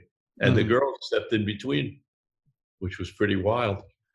Thank God for the Yeah, thank God for the girl. Miss Pamela, Miss Mercy. and you uh, know, a couple of them lived at the landmark. mhm. Um, Miss Chris, uh, Miss Miss- Christine. Miss Christine lived at the landmark for a while. Okay, all right. Yeah. Uh, I don't know if she lived with someone or by herself. she used to make me these amazing meals that were purple and yellow and orange and like these real. I, I can't remember what the foods were, but I remember how bizarre they looked. Great girls. They were all great girls. Yeah, yeah. Now, now we have a theory about the massive success of uh, the initial Alice Cooper band, and that really is that the guys were were pretty good musically. They were just doing something really off the wall uh, Mhm. in L.A., trying to. eh, They got caught up in the freak movement, which a lot of people don't know about in in L.A., which is kind of like you think hippies are are weird and crazy to mainstream uh, America. Yeah look at the the freak movement uh in uh in the 1960s and uh you know there's a there's a, a gay side of that and uh, um cross dressing uh you know and things like that. And and of course the gtos also helped uh, Alice first Yeah. build this uh, this image of, of of all of that Very which, important. yeah which is you know early it's it's beginning to happen a little bit in in in the uk that's what we might call early glam uh scene which never really translates over to america in real time. It's not till later that people go back and go oh you know david bowie and marc bolan t-rex and all that great uh, great stuff. But at the time they they don't get it. It's just not john wayne gi joe uh, America doesn't fit uh, very well for the for the times, and I think that's kind of some of the things that Alice. I don't know if they were consciously doing that, but they moved to Detroit, and I I think you kind of helped push that. Basically, you knew it, they had to get out of L.A. That they needed to go, and I think uh, the way the story goes is that you said, "Hey, look, we're all going to do this together. We're all going to do this until we're each millionaires, and we're going to get on the road and we're going to go city to city. And the first place where they stand up and give us a standing ovation, that's where we're going to stay. And it was Detroit. And that was Detroit, where the sound is much harder than Uh. anything you're going to see in the West Coast. This is this is this is the uh, the territory of the MC5 and the Stooges. You know, this is in your face rock and roll. And so I think, and and and Alice was originally born in in Detroit, so Yep. it makes sense why you guys would would end up there. But would you say that's where the sound began to, you know, solidify? Whereas earlier in LA, uh, you know, there was a disconnect between the visuals and and the music, and that the music could now, in this hard rock vein, be more translatable to an American audience. Oh yeah, absolutely. I mean, I think you know, L.A. was a, a time of um, put flowers in your hair. So, um, and and the freak movement was a complete rebellion against that. Yeah. But it wasn't. But it, it was only a rebellion against it. It and very small, very very small. I mean, like there, there's maybe And it- and it 300 people in. it. And it, it was almost to irritate rather than um, it, it almost the music was almost meant to be an irritation Mm, as, Mhm. a- as opposed to a Jefferson airplane or a you know some you know it's a beautiful day and a violin we love you and this was like fuck you yeah. and, and when um, when they got to Detroit, they found a way to express that angst in music that that, that really was comfortable to them. They were Yardbird freaks, so they they were much more into the rock and roll than they were into the experimental sounds. Yeah. Um, and in Detroit, they they heard other people doing it, and they started to find their voice. Right. You Right. know? So the Yeah. way I talk about finding my who I am hmm started to find how they could um, how they could keep their surrealism, keep their art, and have music that drove it rather than um, sort of stop people from enjoying it. They saw that they had an opportunity to make it, and that that drove them to wanting people to like their music. In the beginning, they enjoyed people walking out on them. That was their claim to fame, whether that was self confidence or you know um, self Well, that was probably part of the art project. Is uh, part of the art you know, project. You know, it's it's like uh, you know, it's a it's like a like a Mapplethorpe uh, uh, photograph. Uh, you they know, got to Detroit, they found a, a, group of musicians with the same kind of angst they had, Mhm. who were expressing it in some ways in the same way they were. But you know, Iggy was was a living art piece. Yeah. Um, so they saw it, you know, people doing it, and it just it was a great sense of community. Um, Yeah.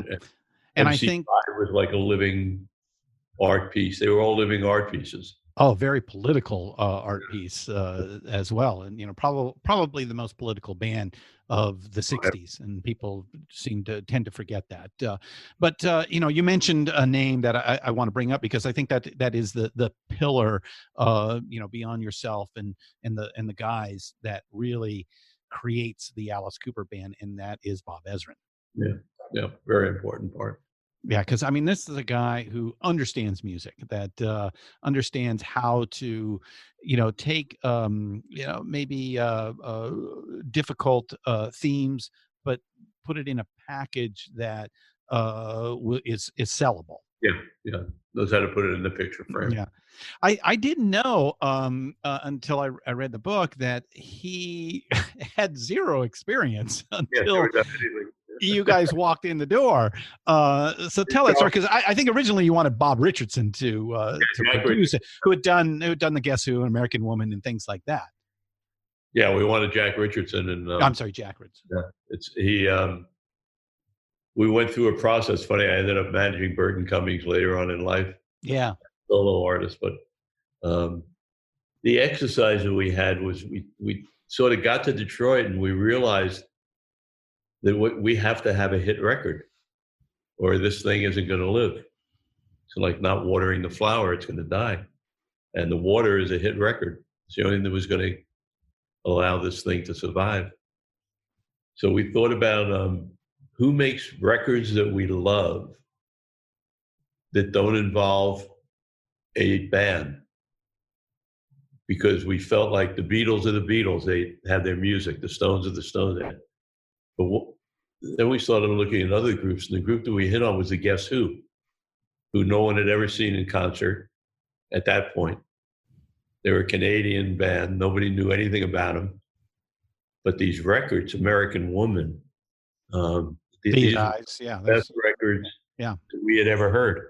mhm. So we said, hey, if we can do it for someone no one ever heard of, let's find, let's look. Oh, it's Jack Richardson. I'm going to, where is he? Toronto? I'm going to Toronto. We're going to get him. Um, and when we, he didn't want any part of us. We, we were very persistent, and Bob had just started working. So Bob's job was to get rid of us, say no. And um, we got Bob to come to New York, and he got, he got, he joined the army and went back to Jack and said, "Listen, if you want to fire me, fire me, but we should do this." And um, so they did the first one together, but it was really Bob who did it. Yeah. And out of that comes I'm 18, Yeah, uh, which, you know, it's a, it's anthemic, uh, you know, a perfect song for a perfect time. Uh, you know, perfect, a perfect um, surrealistic statement. Uh, you know, it, it really, it was a complete extension of the Alice Cooper show. mhm. Um, Mm. Alice Cooper wasn't what we were trying to say. You know, I'm 18 and I don't like it, and I'm, you know, don't know where to go, don't know what to to do. Yeah. It's, so uh, that's a time doing yeah. it. still a boy and still a man. Uh, yeah, there's just so much universal truth uh, Yeah. in in that song. Um, so uh, you, we talked a little bit about create uh, history. Don't wait for it to happen. Uh, a couple of examples, um, I think, uh, are the chicken story. Uh, did you really bring the chicken?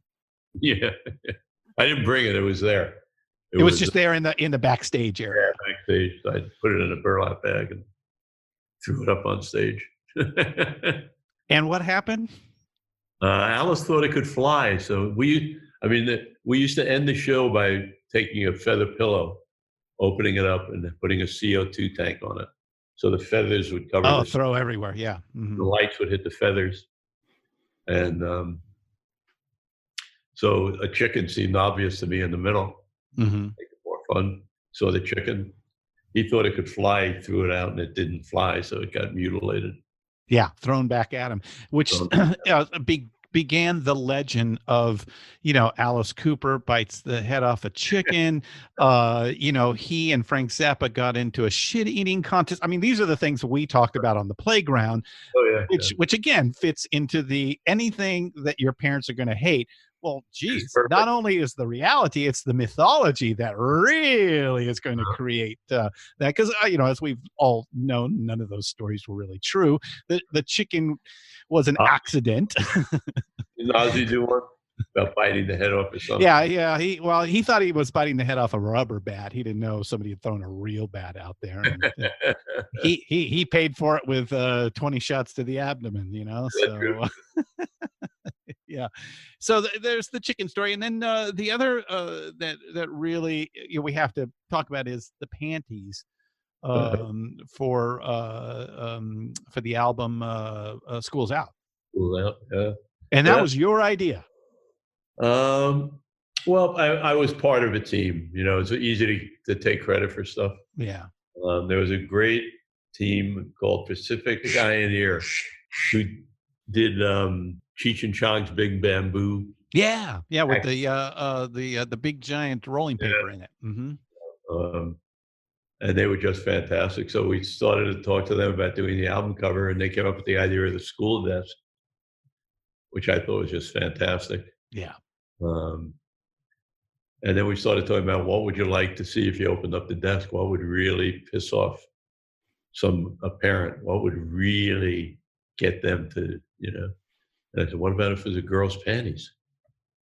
In in the thing that I, I think I said somebody said it. I think I did, and Alice always credits me with it, but I don't know. In in the in the age of hip hop, that seems so tame, but people Yeah. need to know that in Oh my God, those days. in oh, those days, holy crap! where Uh, it came from for me was I always um, was an avid reader of news, and um, I, I especially quirky stories, National Enquirer, crazy stuff. So I'd read about this um, confiscation of flammable panties at the docks in Baltimore. It was just this really weird story in the New York Times that they confiscated 250,000 pairs of paper panties at customs because they weren't uh, non-flammable. Yeah. Mm. were flammable. Yeah. And it sort of stuck in my head somewhere that I said I could use this someplace. This is funny. So when the desk came up, I thought of the panties and I said, wow, let me see if I can get everybody to buy into them. But I won't tell anybody. And I, I can plant, I can get it busted um, in Baltimore because they've already done it once. Yeah, they're they're on the lookout. on the lookout if I buy those same panties Mhm. from the same place and ship them to the same place, I can tip them off. And um, I said, how great would it be to, you know, have the biggest panty raid in history, the Alice Cooper pa- panties. I so um, I didn't. It, it, it, it the story is it, it got, you know, sometimes to a cop, the the idea is easy. Yeah. It is the difficult part. Yeah, yeah, yeah. Inspiration is a one percent, ninety nine percent. Went to Warner Brothers and um, gave them the idea. And um, they, they came back to me and said, it's too expensive. We can't do it. Mm-hmm. So I said, well, we'll pay for it. They said, we can't do that because then we're going to have problems with other artists. Um, and it was basically, you know, in my brain, it was, fuck you. This is what we want, right? Yeah. So it, um, there were two, only two companies that made album covers back in those days. Hmm. One company called Ivy Hill Lithographs Mm-hmm. and um, Album Graphics, I believe was the other one. And each of them had contracts with different record companies. So Ivy Hill did every Warner Brothers act, every single album cover. If you look on it in the little print at the bottom, at least up till that album, is Ivy Hill lithograph. Every cover, Mm-hmm. Every cover. So um, the guy who, who was the head of the department said, "No, you can't do it. We won't let you pick up." So I went to Album Graphics, and I said, "How would you like to break the hold on Ivy Hill and Warner Brothers? Here's the price I need for this album." So they agreed to the price to bust. Yeah, get into the business with Warner. Brothers, right? I come in, and they say no. And what do you mean no? They said it was this price. I got you the price. No. It's our record company. No. Get out, kid, get out of here. So um, I had a really good friend that what was his name? He was the big dope dealer, big dope lawyer. Bob. He was partners with Kardashian, Robert Kardashian. Yeah. Um, he's the guy who represented OJ. Robert Shapiro. Oh, Shapiro. Oh, yeah. Okay. So I went to Shapiro and I, I said, You know any good detectives? Because something smells, there's something smells here. And he, I told him the story and he said, Oh, yeah, the guy's on the take. And so I need a detective.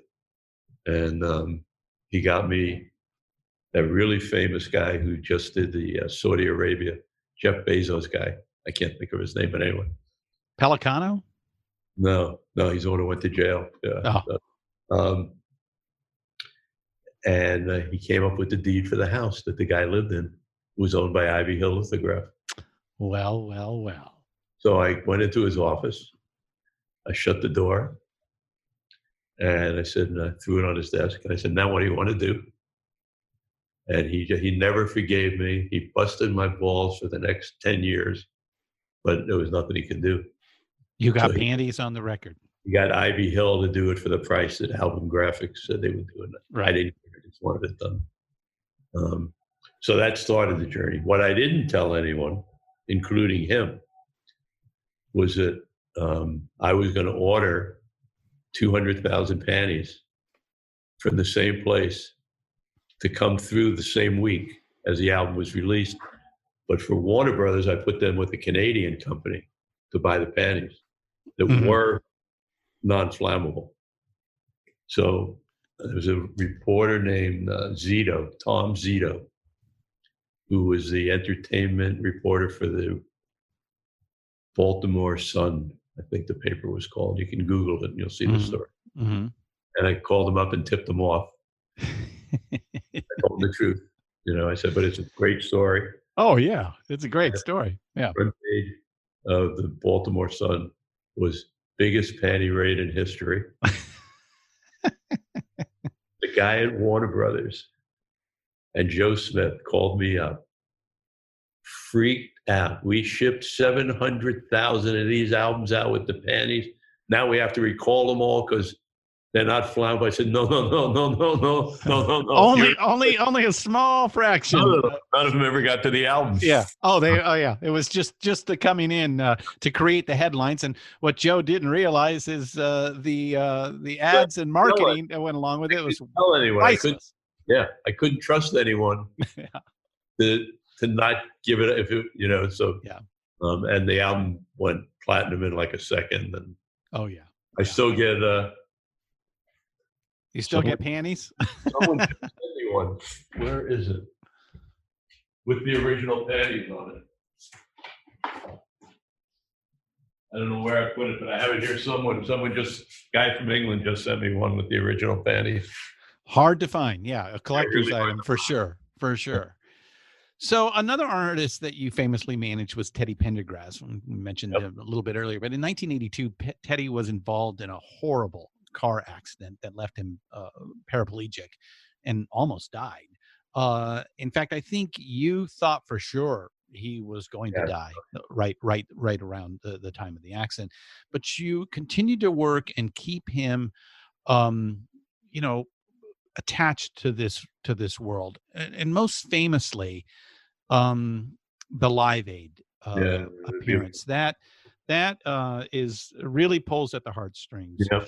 Um tell us tell us about how you made that happen You know, he um we didn't want any we didn't want people to be able to write their own story about Teddy.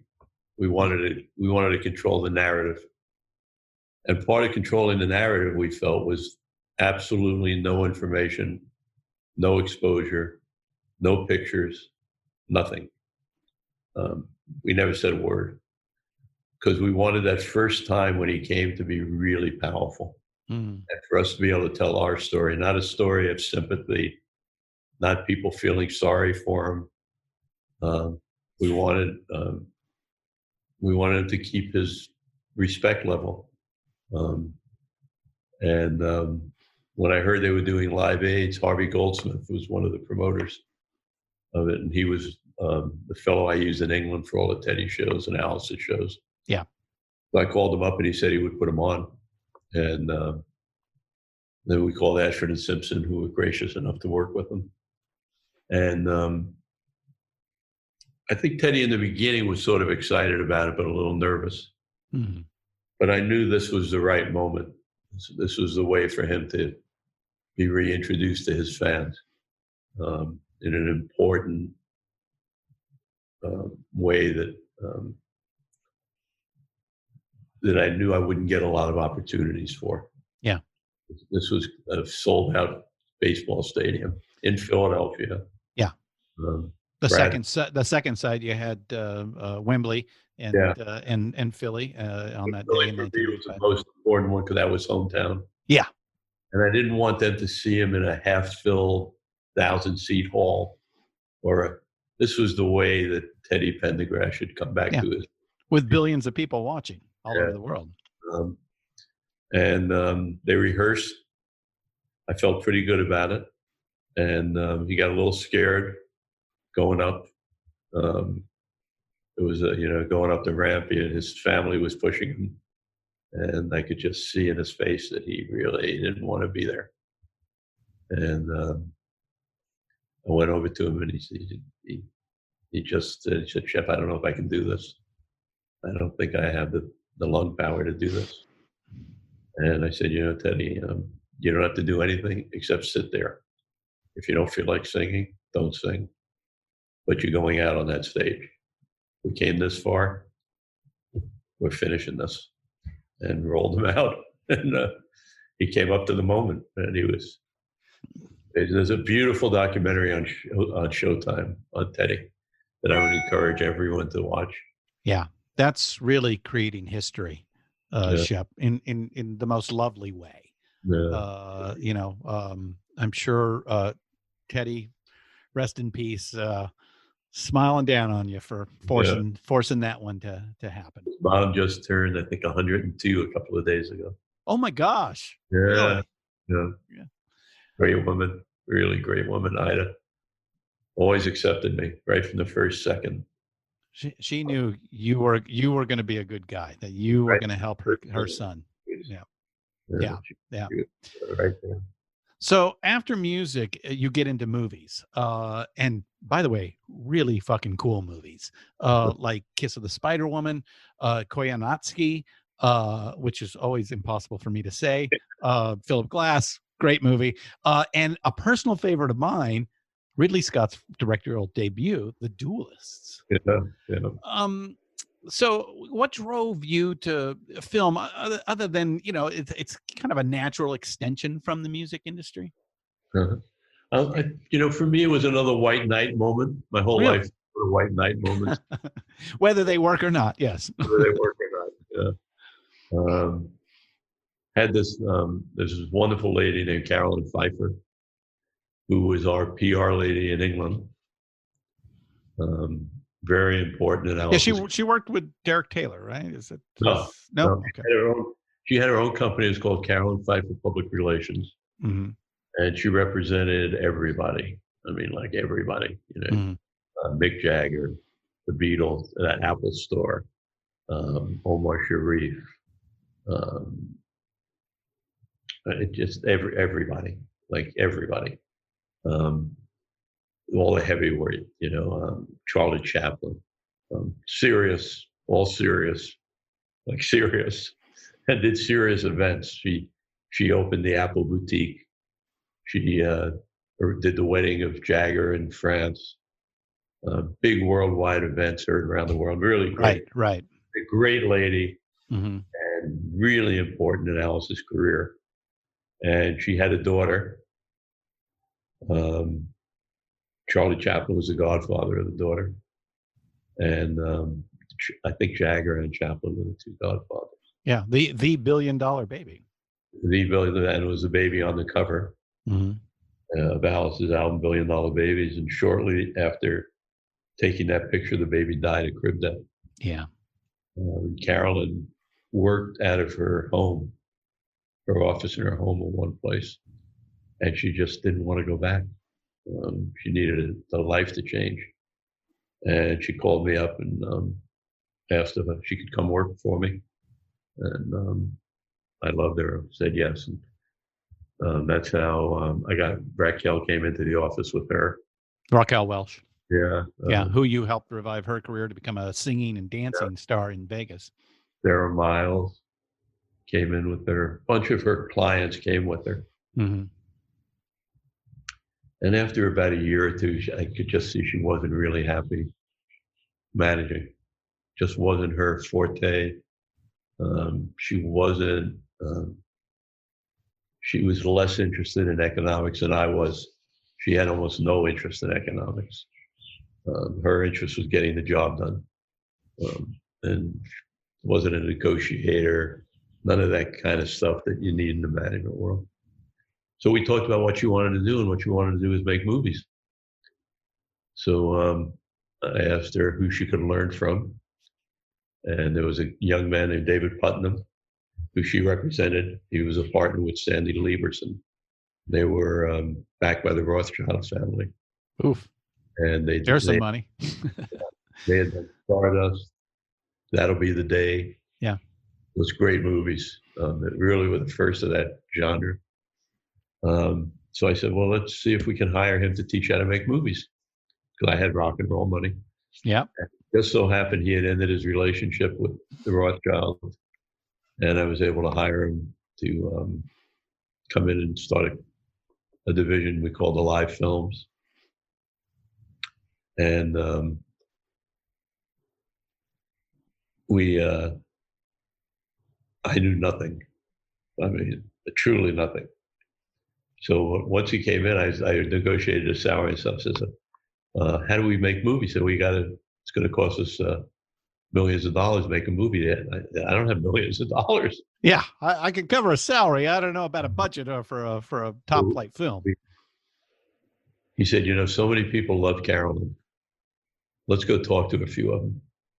Um, so we went. There was a fellow named David Picker, whose dad had started United Artists. He was the picker of United Artists, Mm-hmm.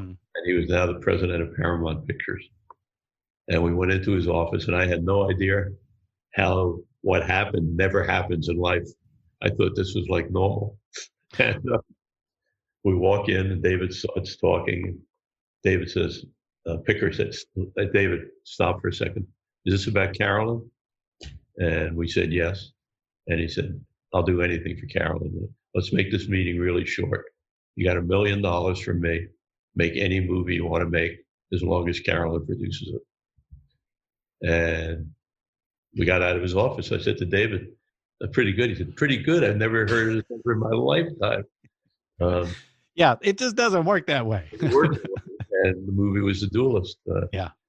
David had uh, had a desire to do it before he came to us, and he brought it in, and um, that was our first movie. Won the Cannes Film Festival. yeah, um, not a huge box office success. Uh, it's a cult uh, classic. Uh, I, I happen to Well, think it's, it's a beautiful movie. Here's what happened. So here's what happened. I had we we learned the film business the real the, on both ends. Real was- quick, one movie. We win the Cannes Film Festival. yeah, Gigantic. yeah, gigantic. yeah. So now Ridley, David, I don't even think I win. I I don't remember. I don't think I was there. I think Carolyn was there. But they called me up. We won the film festival. Holy shit. So we start talking on the phone. We say, this is a now we got everybody by the balls. Yeah. We'll oh, you you what you won? You won uh, like um, best new artist. Right. Uh, uh, that one, not not the Palme d'Or, but Right, the not best new artist. Yeah, yeah, Best directed or best Yeah. movie. Yeah. Yeah. So, said, Holy shit, we got the studio by the balls. yeah. They're gonna want us to make hundreds of movies now. We Just like the Duelist, right? we got a business. So uh, movie hadn't been released; no one had seen it. So they we arranged to show the movie to David Picker. Um, coming back really proud. We won the festival. Let's make five more. But but but here we go. And during the weekend flying back from Cannes, David got fired. And Barry Diller and Michael Eisner got put in as heads of the studio. horrible, So horrible, we go horrible people. we For- go they're- they're- those are bean counters, not artistic uh, souls. This is my first screening room experience. I've never even been in a screening room. We go to Paramount. We go into this theater that has probably 30 seats. And it's Ridley, David, myself, and Carolyn. And uh, a guy sitting at a desk. And then some projectors in the back. And um, we wait five minutes, we wait 10 minutes. All of a sudden, we hear a door. As we hear the door, the lights go down. But we could hear some people, somebody came in. Shuffling in, right? They start the movie. We're into the movie maybe 15 minutes. And the lights come back on and the movie stops. We turn around. This guy stands up. He says, Hi, my name's Barry Diller. Um, I know we haven't met, but um, we took over the studio from David. Um, this is my partner, Michael Eisner. We came here from ABC Television. And the one thing we don't really like is this kind of artsy shit. So um, we're just not going to release it. But thank you for all your efforts for the company and left the room. Never even shook our hands. We never introduced, and they never released the movie. They went. Uh, they released it one week in Boston, so they could qualify for a pay TV TV deal. Yeah, yeah, theatrical run. Yeah, that's where I saw it was like on HBO or something yeah, like we that. never had a chance to see if there was an audience or no audience. No. That was that was our first. N- not fun, Shep. Not fun. Uh, because there is a lot of work by a lot of people that go in to make a, a movie, uh, and uh, and it's a beautiful, Beautiful movie. movie. It's it's a film cinematography is just extraordinary. It, it reminds me, you know, what makes a good double feature with that Barry Lyndon, uh, Stanley Yeah, Kubrick's Barry Lyndon. That, that makes a great double feature for all you diggers out there. What's that? It was Keith Carradine and Albert And- Finn, Uh, no, uh, Keith Carradine and uh, Harvey Keitel. and, and I think Albert was in there too. I think. Is, is Albert in? So maybe not. Maybe just Harvey. Yeah, yeah, yeah. Great movie. Great movie. For the. Yeah. So you're making movies. Uh, and whether you went to Cannes that particular year or not, you did end up in Cannes Yeah. uh, many times. But this takes us to this next huge piece of your life. Um, uh, you end up at the uh, Les Moulins uh, uh, Mougins. des Mougins.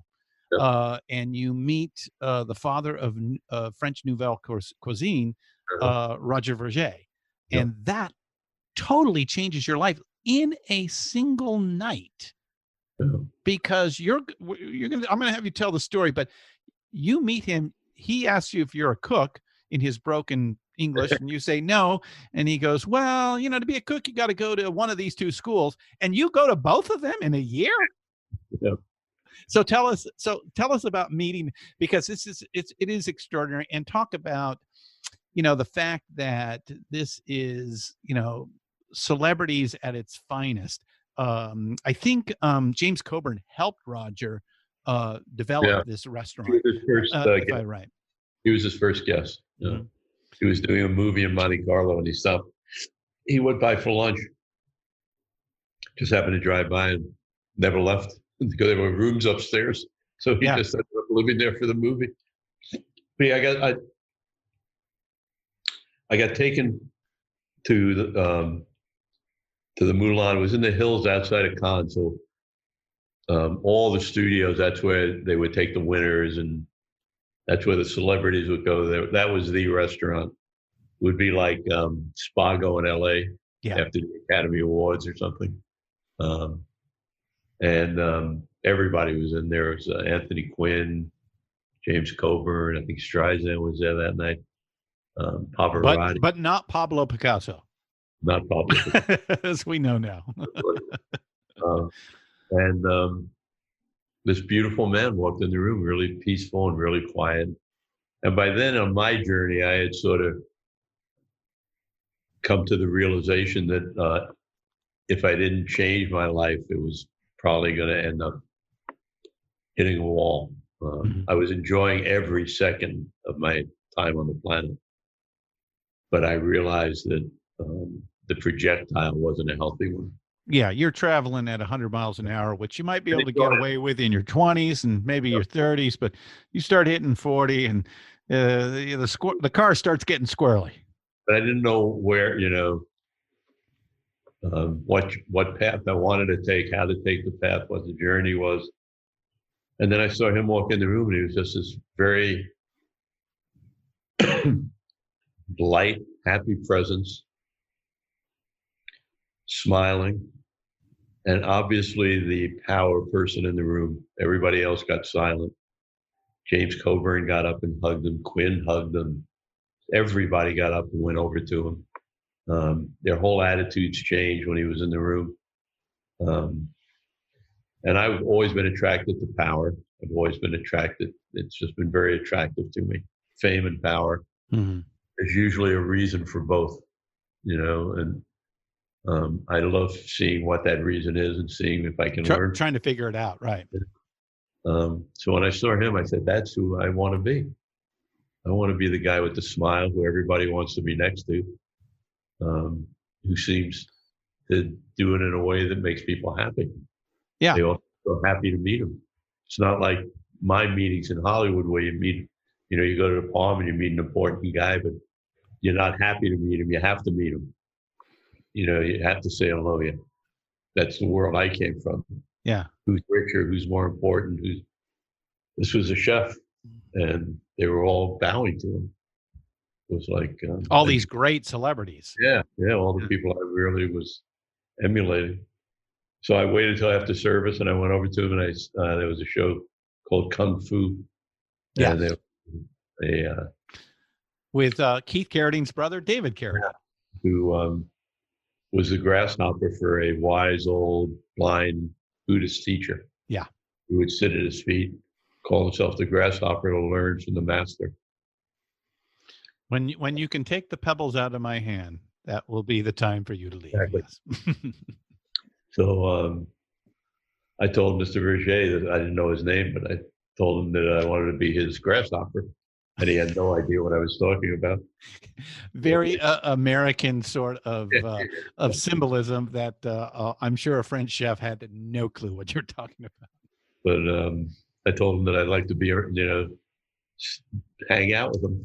And he asked me if I could cook, and I, I didn't cook at that time at all. I was a macaroni and ketchup kind of guy. Sarah cakes. Wow. Yeah. And um, he gave me names of some schools and said uh, if I'd learned to cook, he'd let me work in the kitchen with him for a day or two. Mhm. I went and I came back the next year, and he had no idea who I was. He had no memory of. I'm back. I'm back. Here I am. And you Yeah. completed, I think, Cordon Bleu and uh, No, it was um, Marcella Hazan's two week course in Italy, and um, at the uh, Oriental Hotel in Bangkok. Can't think of the name of the cooking school now, but it was a fellow's name also. And that was a two week course. So I took both of those courses, came back, and um, he said he was really sorry he was leaving from Bangkok. He was cooking at the Oriental Hotel on a promotional visit, and I asked him if I could go with him, and he looked at me like I was complete. but he said yes because he always says yes. Yeah. Uh, and uh, I went with him, and that really started our journey. Yeah. I think is it there where you discover that the chefs are, are treated poorly outside of their own restaurants? there, but it was over the course of the next seven or eight or ten years of our relationship. I would just, for the first five or six, I, I never looked behind the curtain. It's like not going backstage. Yeah. Then as I started looking, I could see that holy shit, um, and the demand was gigantic. You know, he, people revered him. They would come and wherever we'd go would sell out. Um, so I realized that they just had, you know, they were like wandering minstrels, hmm hmm where their record before recording artists got organized. hmm So let me ask you, um, like, you know, as a uh, somebody who, who does a, fair amount of cooking, and I have been most of my life, so I've got a fairly educated palate. But as you just said, you were a macaroni and ketchup kind of guy, uh, and this is into your 40s, and now you decide that you are going to uh, uh, engage in not just enjoying fine dining, but uh, but creating it uh, as, as well. So you know, how how did that go for you? Did did you feel great. like you like like it really felt like I found my passion. Yeah? That's what I mean. It- it- about music or film, yeah. you take it or leave it. Cooking, I mean, I cook every day. Yeah. know. So if I were to pose the question of, uh, you know, if you could do your life all over again with all the success you've had in music, film, and the culinary arts, you would choose the culinary arts. Well, I would say I do. I do exactly what I did, Mhm. um, but I probably would have. Um, I would have liked to develop. I develop my culinary arts at a younger age and see Mhm. where it went to. But I, no, I wouldn't change much. of- My journey's been amazing. Yeah, yeah. And I don't think um, each one built on the next one. So Yeah, it is. Uh, it is a journey, and and you know, in a nice way. Uh, you know, uh, you know, as as you and I know, uh, regardless of how awesome or uh, amazing your job may be to other folks, uh, after a while, any job becomes Yeah. you know rote and and boring, and you know you you need new stimulation. And so you know, luckily, from music, it brought you to film, which probably uh, provided a, a whole new level of excitement and interest and uh, uh, new learning. And then the same with uh, with food. And I think the with the with the three, you know, the the food side of things is just so human. Um, you know, uh, I I I don't know if I could live my life uh, without music. I, I, I it would be difficult to live my life without movies, and I I'm I'm maybe even more of a movie buff than I am a music uh, uh, person, uh, which will surprise uh, some of my listeners here. But um uh, but food is just everybody, you know, uh, you know, engages in that one way or another. Uh, on the entire planet, there's there's you cannot escape that fact. So you know to come at that even late at life um must be just uh you know uh, uh, uh you know a gift that just keeps on giving Yeah, no, no, it's fantastic.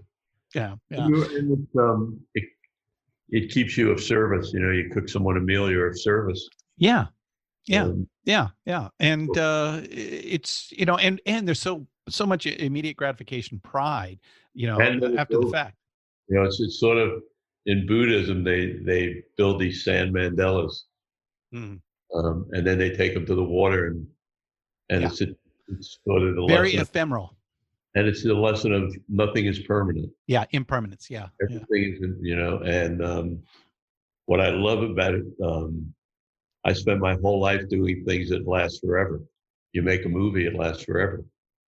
Um, you make a record it lasts forever yeah yeah meal, it's over. Next, the opposite right yeah so you On get to perform your art, you get to make your statement, and then yeah it's Mm. done yeah, Hey, interesting. I'll think about that.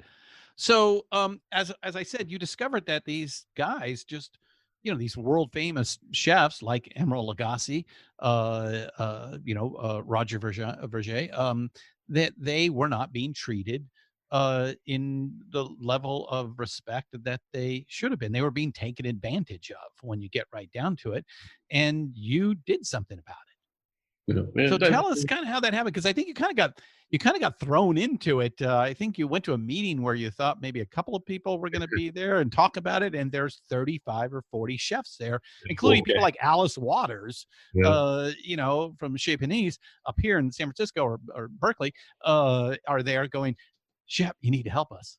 Yeah, yeah, we had a bunch. San Francisco was top. Uh, Jonathan, trying to think, yeah, I'm blanking on the other guy's name. But yeah, it was. Um, you know, it was so obvious to me that they just um, they needed they needed to build highways to their audience. They were no different than uh, Michael Jackson. Um, but Michael Jackson would have been a wandering minstrel if there weren't MTV, record players, radio stations. So we needed for these chefs, we needed ways to touch their. All they had was their restaurants. The only way you could touch an Emeril, touch a Wolfgang, was to go into their physical restaurant. You, there was there was no other way to touch them, and if in order to monetize their brand, they had to be able to touch people. Um, so the Food Network, I was helpful in getting on the air, Mm-hmm. which I broadcast Mm-hmm. things like Emeril Spices.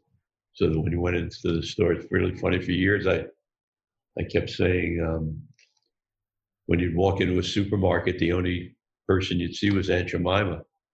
Yeah, or Chef Boyardee, or uh, yeah, Where yeah, yeah. just Aunt Jemima. Yeah. yeah. No more shit. No more Aunt Jemima. Um, so that would be like going into a record store, and the only thing you hear is generic choirs. uh, yeah, or Andy Williams. Yeah, uh, might be a way, way to put it. Um, uh, but uh, yeah, you know, I, I- I've had a lot of people. You know, I've said, "Oh, I'm I'm I'm interviewing Shep Gordon," and you know, anybody who's not in the music business, who's that? And I say, well, more than anything else, here's what I, I say. Well, you know, the spices. Like, do you remember Emeril Lagasse spice? Oh yeah, yeah, yeah. Well, he's the guy that helped get that done. Oh, that guy. Okay, so that sort of thing. So I know your book is on Anthony Bourdain's imprint, and it was um, released when he was still uh, with us. How was it working with him? I, I, I just really miss him and that show. Yeah, Um, everybody does. He was great. Um, he didn't. He didn't. Um, he didn't really participate in the book except to uh, be like a cheerleader. Mm. He he he came up to me. I was at um, a book party for Roy Choi, a Shep out of LA who has the Kogi Trucks, and uh, Anthony came. Oh, right. Roy is famous. Yeah. We, we all know him. Yeah. he uh, he came up to me and I had never met him, and he said, um, "You chef?" And I said, "Yeah." He said, um, "I want to do your book." And I said, "What?" And he said, "I'm Anthony Bourdain." I said, "I know who you are." Uh, I want to do your book, and I said, "Why?" He said, "Because you made me famous." And I said, "How did I make you famous?" And he said, "Well, you made Emeril famous, and I made myself famous by beating up Emeril." yeah. Always just a little bit of the asshole, eh, which So I he- loved. I loved it. Commissioned it. Yeah. Um, he was great. He sort of stayed out of my way. He got me a co-writer. Um, and then we did uh, a TV show here at the house. One of his segments. Yeah, one of his segments is uh, at your house, which is well known. You have lots of parties uh, we did a couple uh, of at your house. we did the 92nd Street Y. And I had always been uncomfortable talking about my drug days, the early days. And he turned me around in a second. He, he looked at me. And one of the questions he said to me was, he said, So I understand you were a pharmaceutical salesman in college. and that's when I that is stuck. Now I always say pharmaceutical salesman. Yeah, just yeah. better ring the drug dealer. What's the difference anyway? Yeah, you know? All right. So Michael Douglas in the movie uh, Supermensch, your dear friend, uh, uh, calls you a Jew uh, meaning of Jewish heritage, but following a, a more Buddhist philosophy. So was that always the case, or was it after? Was there a conversion after meeting and cooking for His Holiness the Dalai Lama? You know, I don't. I don't really think of myself as a Buddhist. I know um, I'm not a practicing Buddhist. Let's put it that way. But Yeah. I. The more I heard about it, my first contact with Buddhism was um, going to Thailand, and there was a, a book on Buddhism in the drawer of the hotel room instead of a Bible. And when I came home, I, I had a friend of mine, Marty Kriegel at college, who um, knows everything. So I, I uh, said, you know, I just, I started reading this book. Tell me about Buddhism.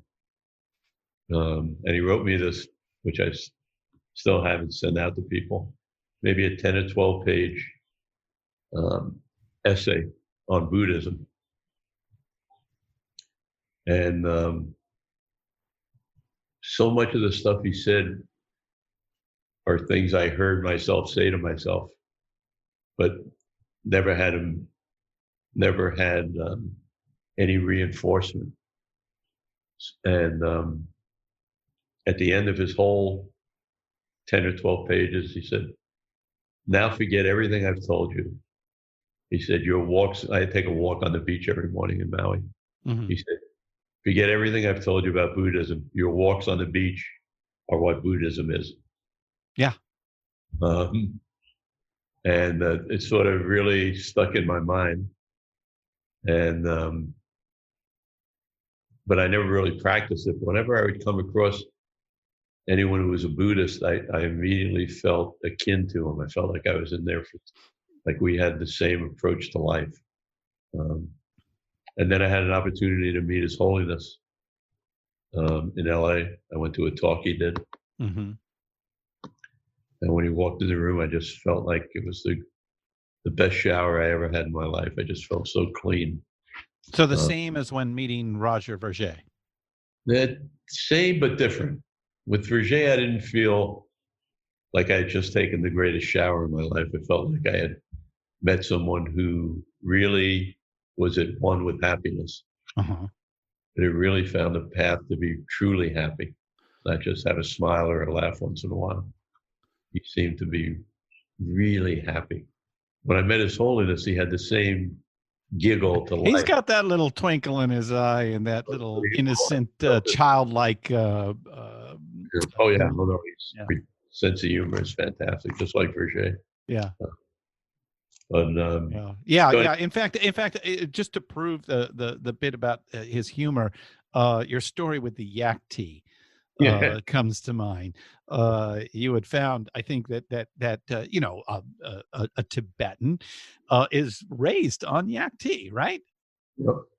So I, I got an opportunity to cook for His Holiness, and I arranged to get yak tea, which smells horrible. If anyone ever seen yak, it's like um, a million pairs of dirty socks. It smells like it's just really for a Western sensibility, very tough. And but I was very proud. It took me about a month to get the yak butter. You make it, you take yak butter and hot water, and that makes yak tea. Yeah. So I smuggled into the country yak butter through a friend of mine. And the first meal I brought His Holiness, I had the yak tea, and it was about five o'clock in the morning. I went in his room, and he was brushing his teeth. He had his robes down on his waist. His upper chest was not not dressed. He was brushing his teeth, and I came in with the tray, and uh, said, "Oh, breakfast." And yes, Your Holiness. Yak tea. Yeah, got so proud. I, you know, all this work, it's like paying off. I, yes, Your Holiness. Um, yak tea, and he said, "Oh, that's why I left Tibet." I never served him yak tea. Yeah, which means I don't really like yak tea, Yeah, right? Like yak Right. Right. That's amazing. Um, let's talk a little bit about your philosophy, uh, which is a very unusual philosophy as a manager, especially in the cutthroat business of uh, movies and music. And, and that's this deal making with a, a win win attitude, which to me seems like the natural way business should be done, but is most definitely uh, not the case uh, in uh, in those very competitive uh, art forms. Uh, you know, in the worlds of the Peter Grants, the Don Ardens, the Irving Azoffs, who you know uh, famously has been compared to the devil by his own client, uh, Don Henley. Um, you know, why do you think you succeed by not famously being an asshole? And why don't more people try to work in this manner in the entertainment business? Yeah, I think it's difficult. And, it- you know, a lot of times it depends on um, who your artist is, also. You know, um, I, I think I said before, I would tell my artists I'm not going to make them the most money of anybody. I don't squeeze the blood out of the rock. It's not my purpose on the planet. Um, so I think if, if you have that kind of an attitude, you can try and do a win-win. You can't always do it because it depends who your adversary is. Um, and a lot of times, particularly when you're up against the corporations, they're just so inhumane that you can't, you can't, you, you can't, they, they, you can't make it a win-win because to them winning is getting everything. Um, but when you deal with humans, you can usually figure out a way to get everybody what they want. that's the the natural inclination Yeah. uh, of humans is uh, you know there's a reason why we are you know a social animal uh, and to, if you look at at you know let us say uncivilized you know uh, uh, tribes uh, where that is the natural inclination to win-win that everybody agrees that you know there needs to be you know enough food on the table for everybody Yeah, uh, you know, when you're dealing with another group, it needs to be honorable, uh, and we seem to have lost that in in our Western world, and it's you know it's it's really heightened, uh, you know, in the in the, the the world of celebrity and media, and you know we get to see it and and all of that. I just wish we could get to you know more humanity. I think you know, a number one, you famously don't have contracts with your clients. This is all done by relationships, and that relationship could end uh, at any time. And you have been screwed uh, uh, by that. Uh, uh, a famous story I in the book. say that. We- Well, Yeah. and and uh, uh, not a win-win. Let us say uh, the Chris Blackwell story comes to to mind. You were warned about that, and then eventually it happened. And uh, you know, it's it's too bad that we don't have people that you know think like you do uh, in in this world. It really, I- I you know. I, I, but you know, but again, I look back at the kids today, and I see that they don't they don't have that competitive nature drilled into them that maybe we did. I Uh-huh. think maybe that has something to do with it. Yeah, I don't know. You know, it's, it, there's such big questions. I just don't have the answers to them. Um, but I, I, I, I think you, you know, it, this, it's the systems are so decayed, and I don't. I, I wish I could see some light at the end of the tunnel of how it comes back together. Mhm. Um, But they're just, you know, you've seen we're, we're moving into this era now where, which is really dangerous, where facts don't matter. And yeah, that's crazy. That's, yeah, truth doesn't matter. Yeah, what is uh, what Rand Paul, the senator from Kentucky, said yesterday that he can't believe the experts. Why should we believe the Why experts? Well, the because they're fucking experts. Yeah. No, no, it's it's it's wild. I mean, it, I, I don't. I talk to friends of mine, and I hear things come out of their mouth. It's just it blows my mind. It just blows my mind that people could, um, you know, Corona nineteen is, is a democratic hoax. I still have people who tell me that. Yeah. Who are like intelligent people who aren't morons. Yeah. Um, Well, I, you know, there are people that still believe that the moon landings were, you know, fake. Yeah, yeah, no, Uh, you know, more- it's more it, it's just um uh, you know it's a funny thing you know we used to say that the camera doesn't lie and we now know that the camera the camera actually does lie Yeah. uh you know uh and uh you know it can be manipulated uh i, I should say you know Mhm. but you know you know the only way for us to survive um as a species uh, and by the way, uh, you know the planet's not going anywhere. The planet's going to be fine. It's Okay. us that Right. may end up going somewhere.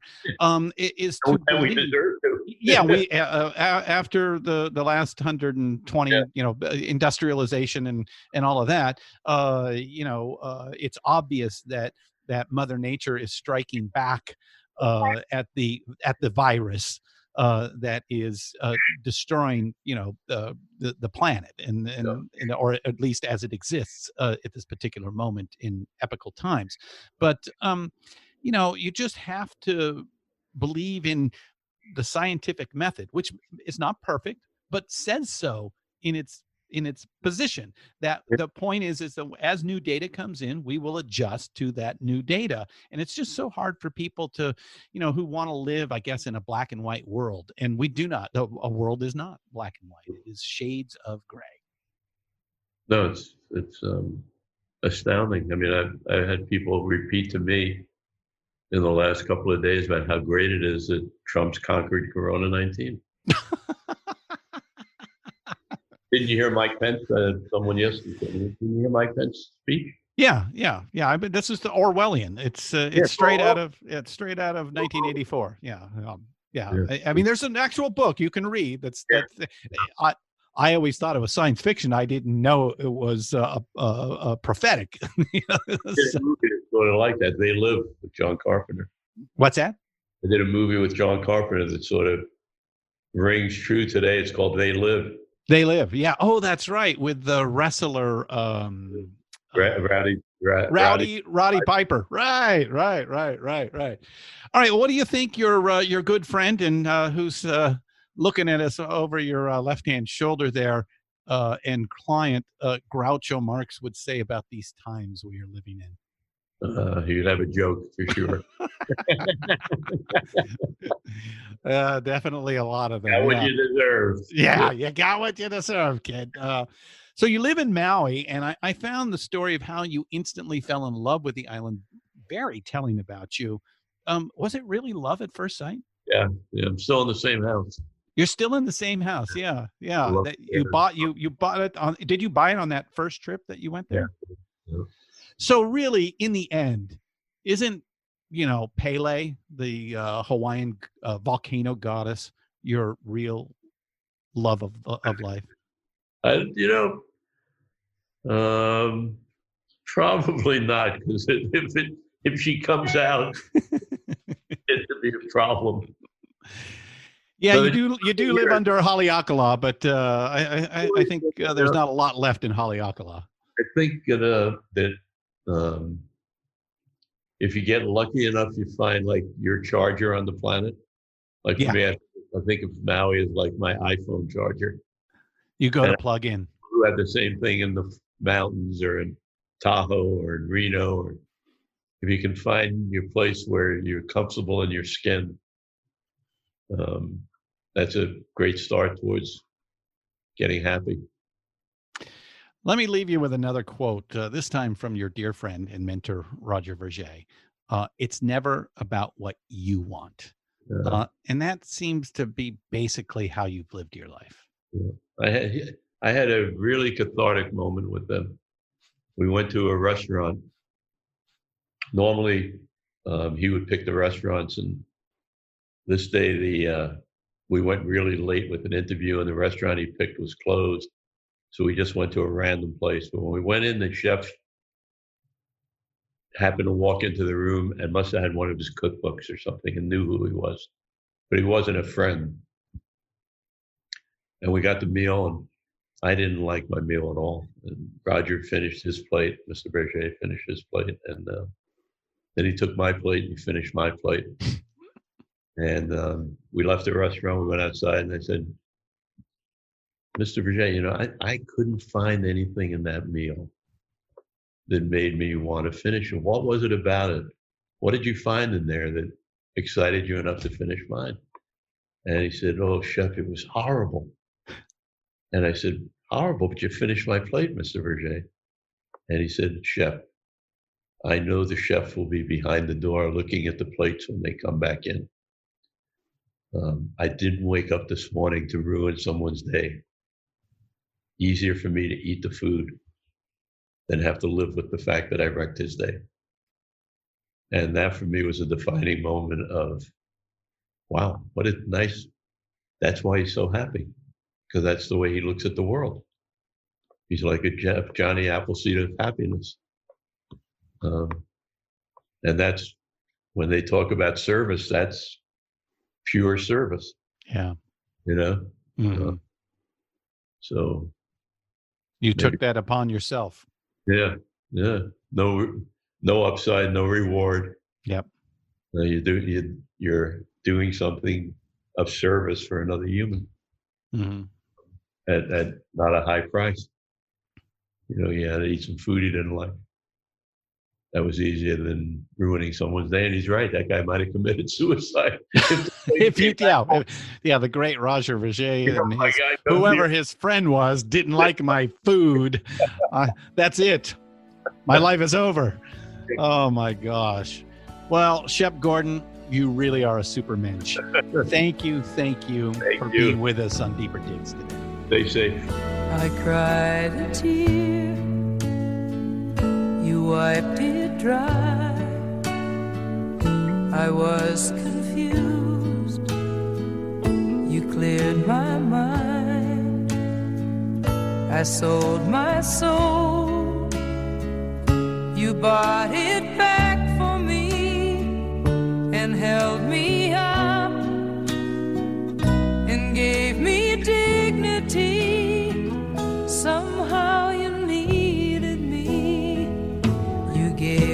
strength to stand alone again, to face the world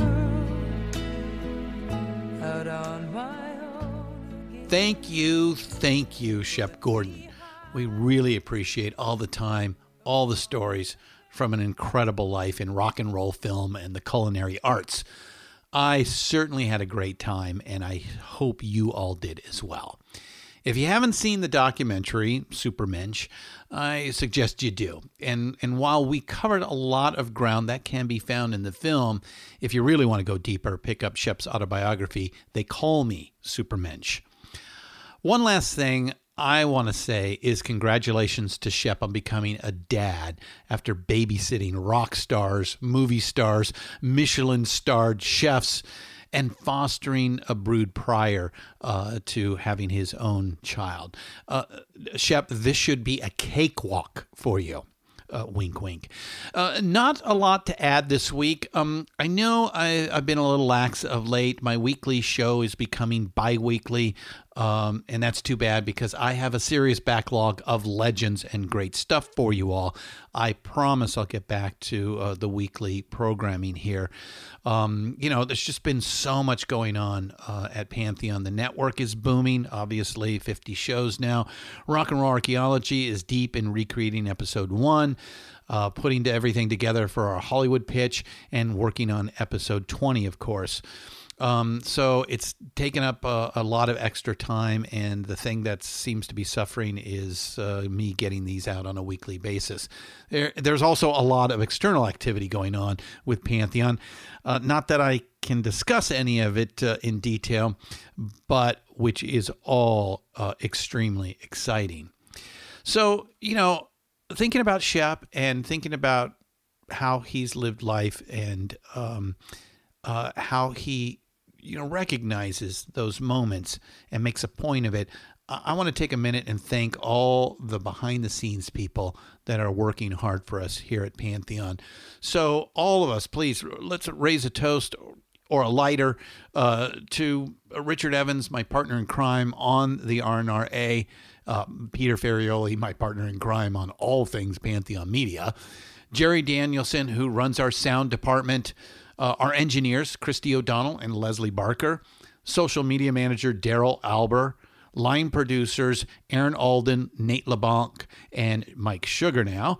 Uh, Elizabeth Moody, our general counsel, Billy Cohen, head of business development and sales now, and our girl Friday and newest member to the team, Aubrey Ann Damasco. You guys know the hosts, and of course, I give thanks, thank you, thank you to each and every one of them. But I just wanted to make sure you all knew about some of the people whose voices you don't normally hear. I can tell you none of this can happen without this incredible team working behind the curtain. Okay, next week, we go back to the immediate family and sit down with legendary drummer Russ Kunkel.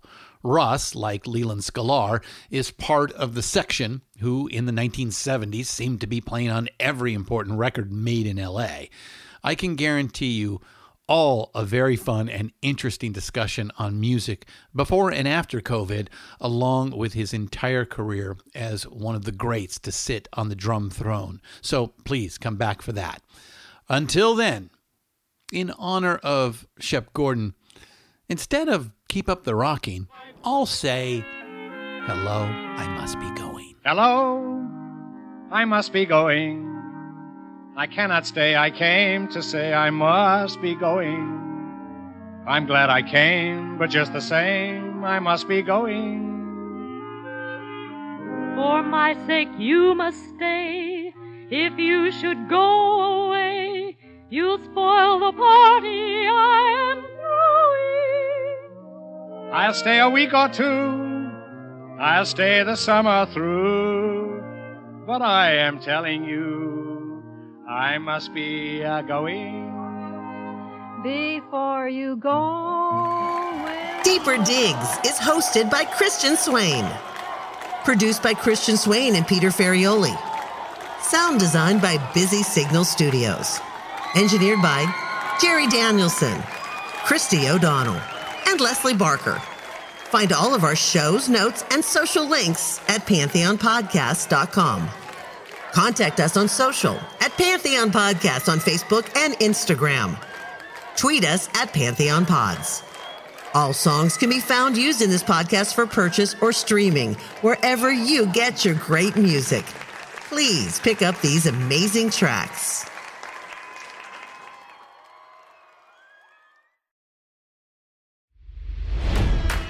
It's NFL draft season, and that means it's time to start thinking about fantasy football. FantasyPoints.com features industry leading experts and prognosticators using proprietary hand charted data to help you score more fantasy points. FantasyPoints.com is the place to go for whatever kind of fantasy football you play. Whether you play fantasy football, daily fantasy sports, or do a little bit of everything, Fantasy Points has the meticulously researched content to guide you to victory. And why wait for the fall? Fantasy Points also covers the new spring football league, the UFL. Join the guru, John Hansen, Scott Barrett, Joe Dolan, and other massive names in the fantasy football universe with an exclusive offer. Use code Pantheon for 15% off any fantasy points package, including the all in package, with access to every article, tool, and data nugget that Fantasy Points has to offer. That's fantasypoints.com and code Pantheon for 15% off at Fantasy Points. Fantasypoints.com, code Pantheon. Score more fantasy points.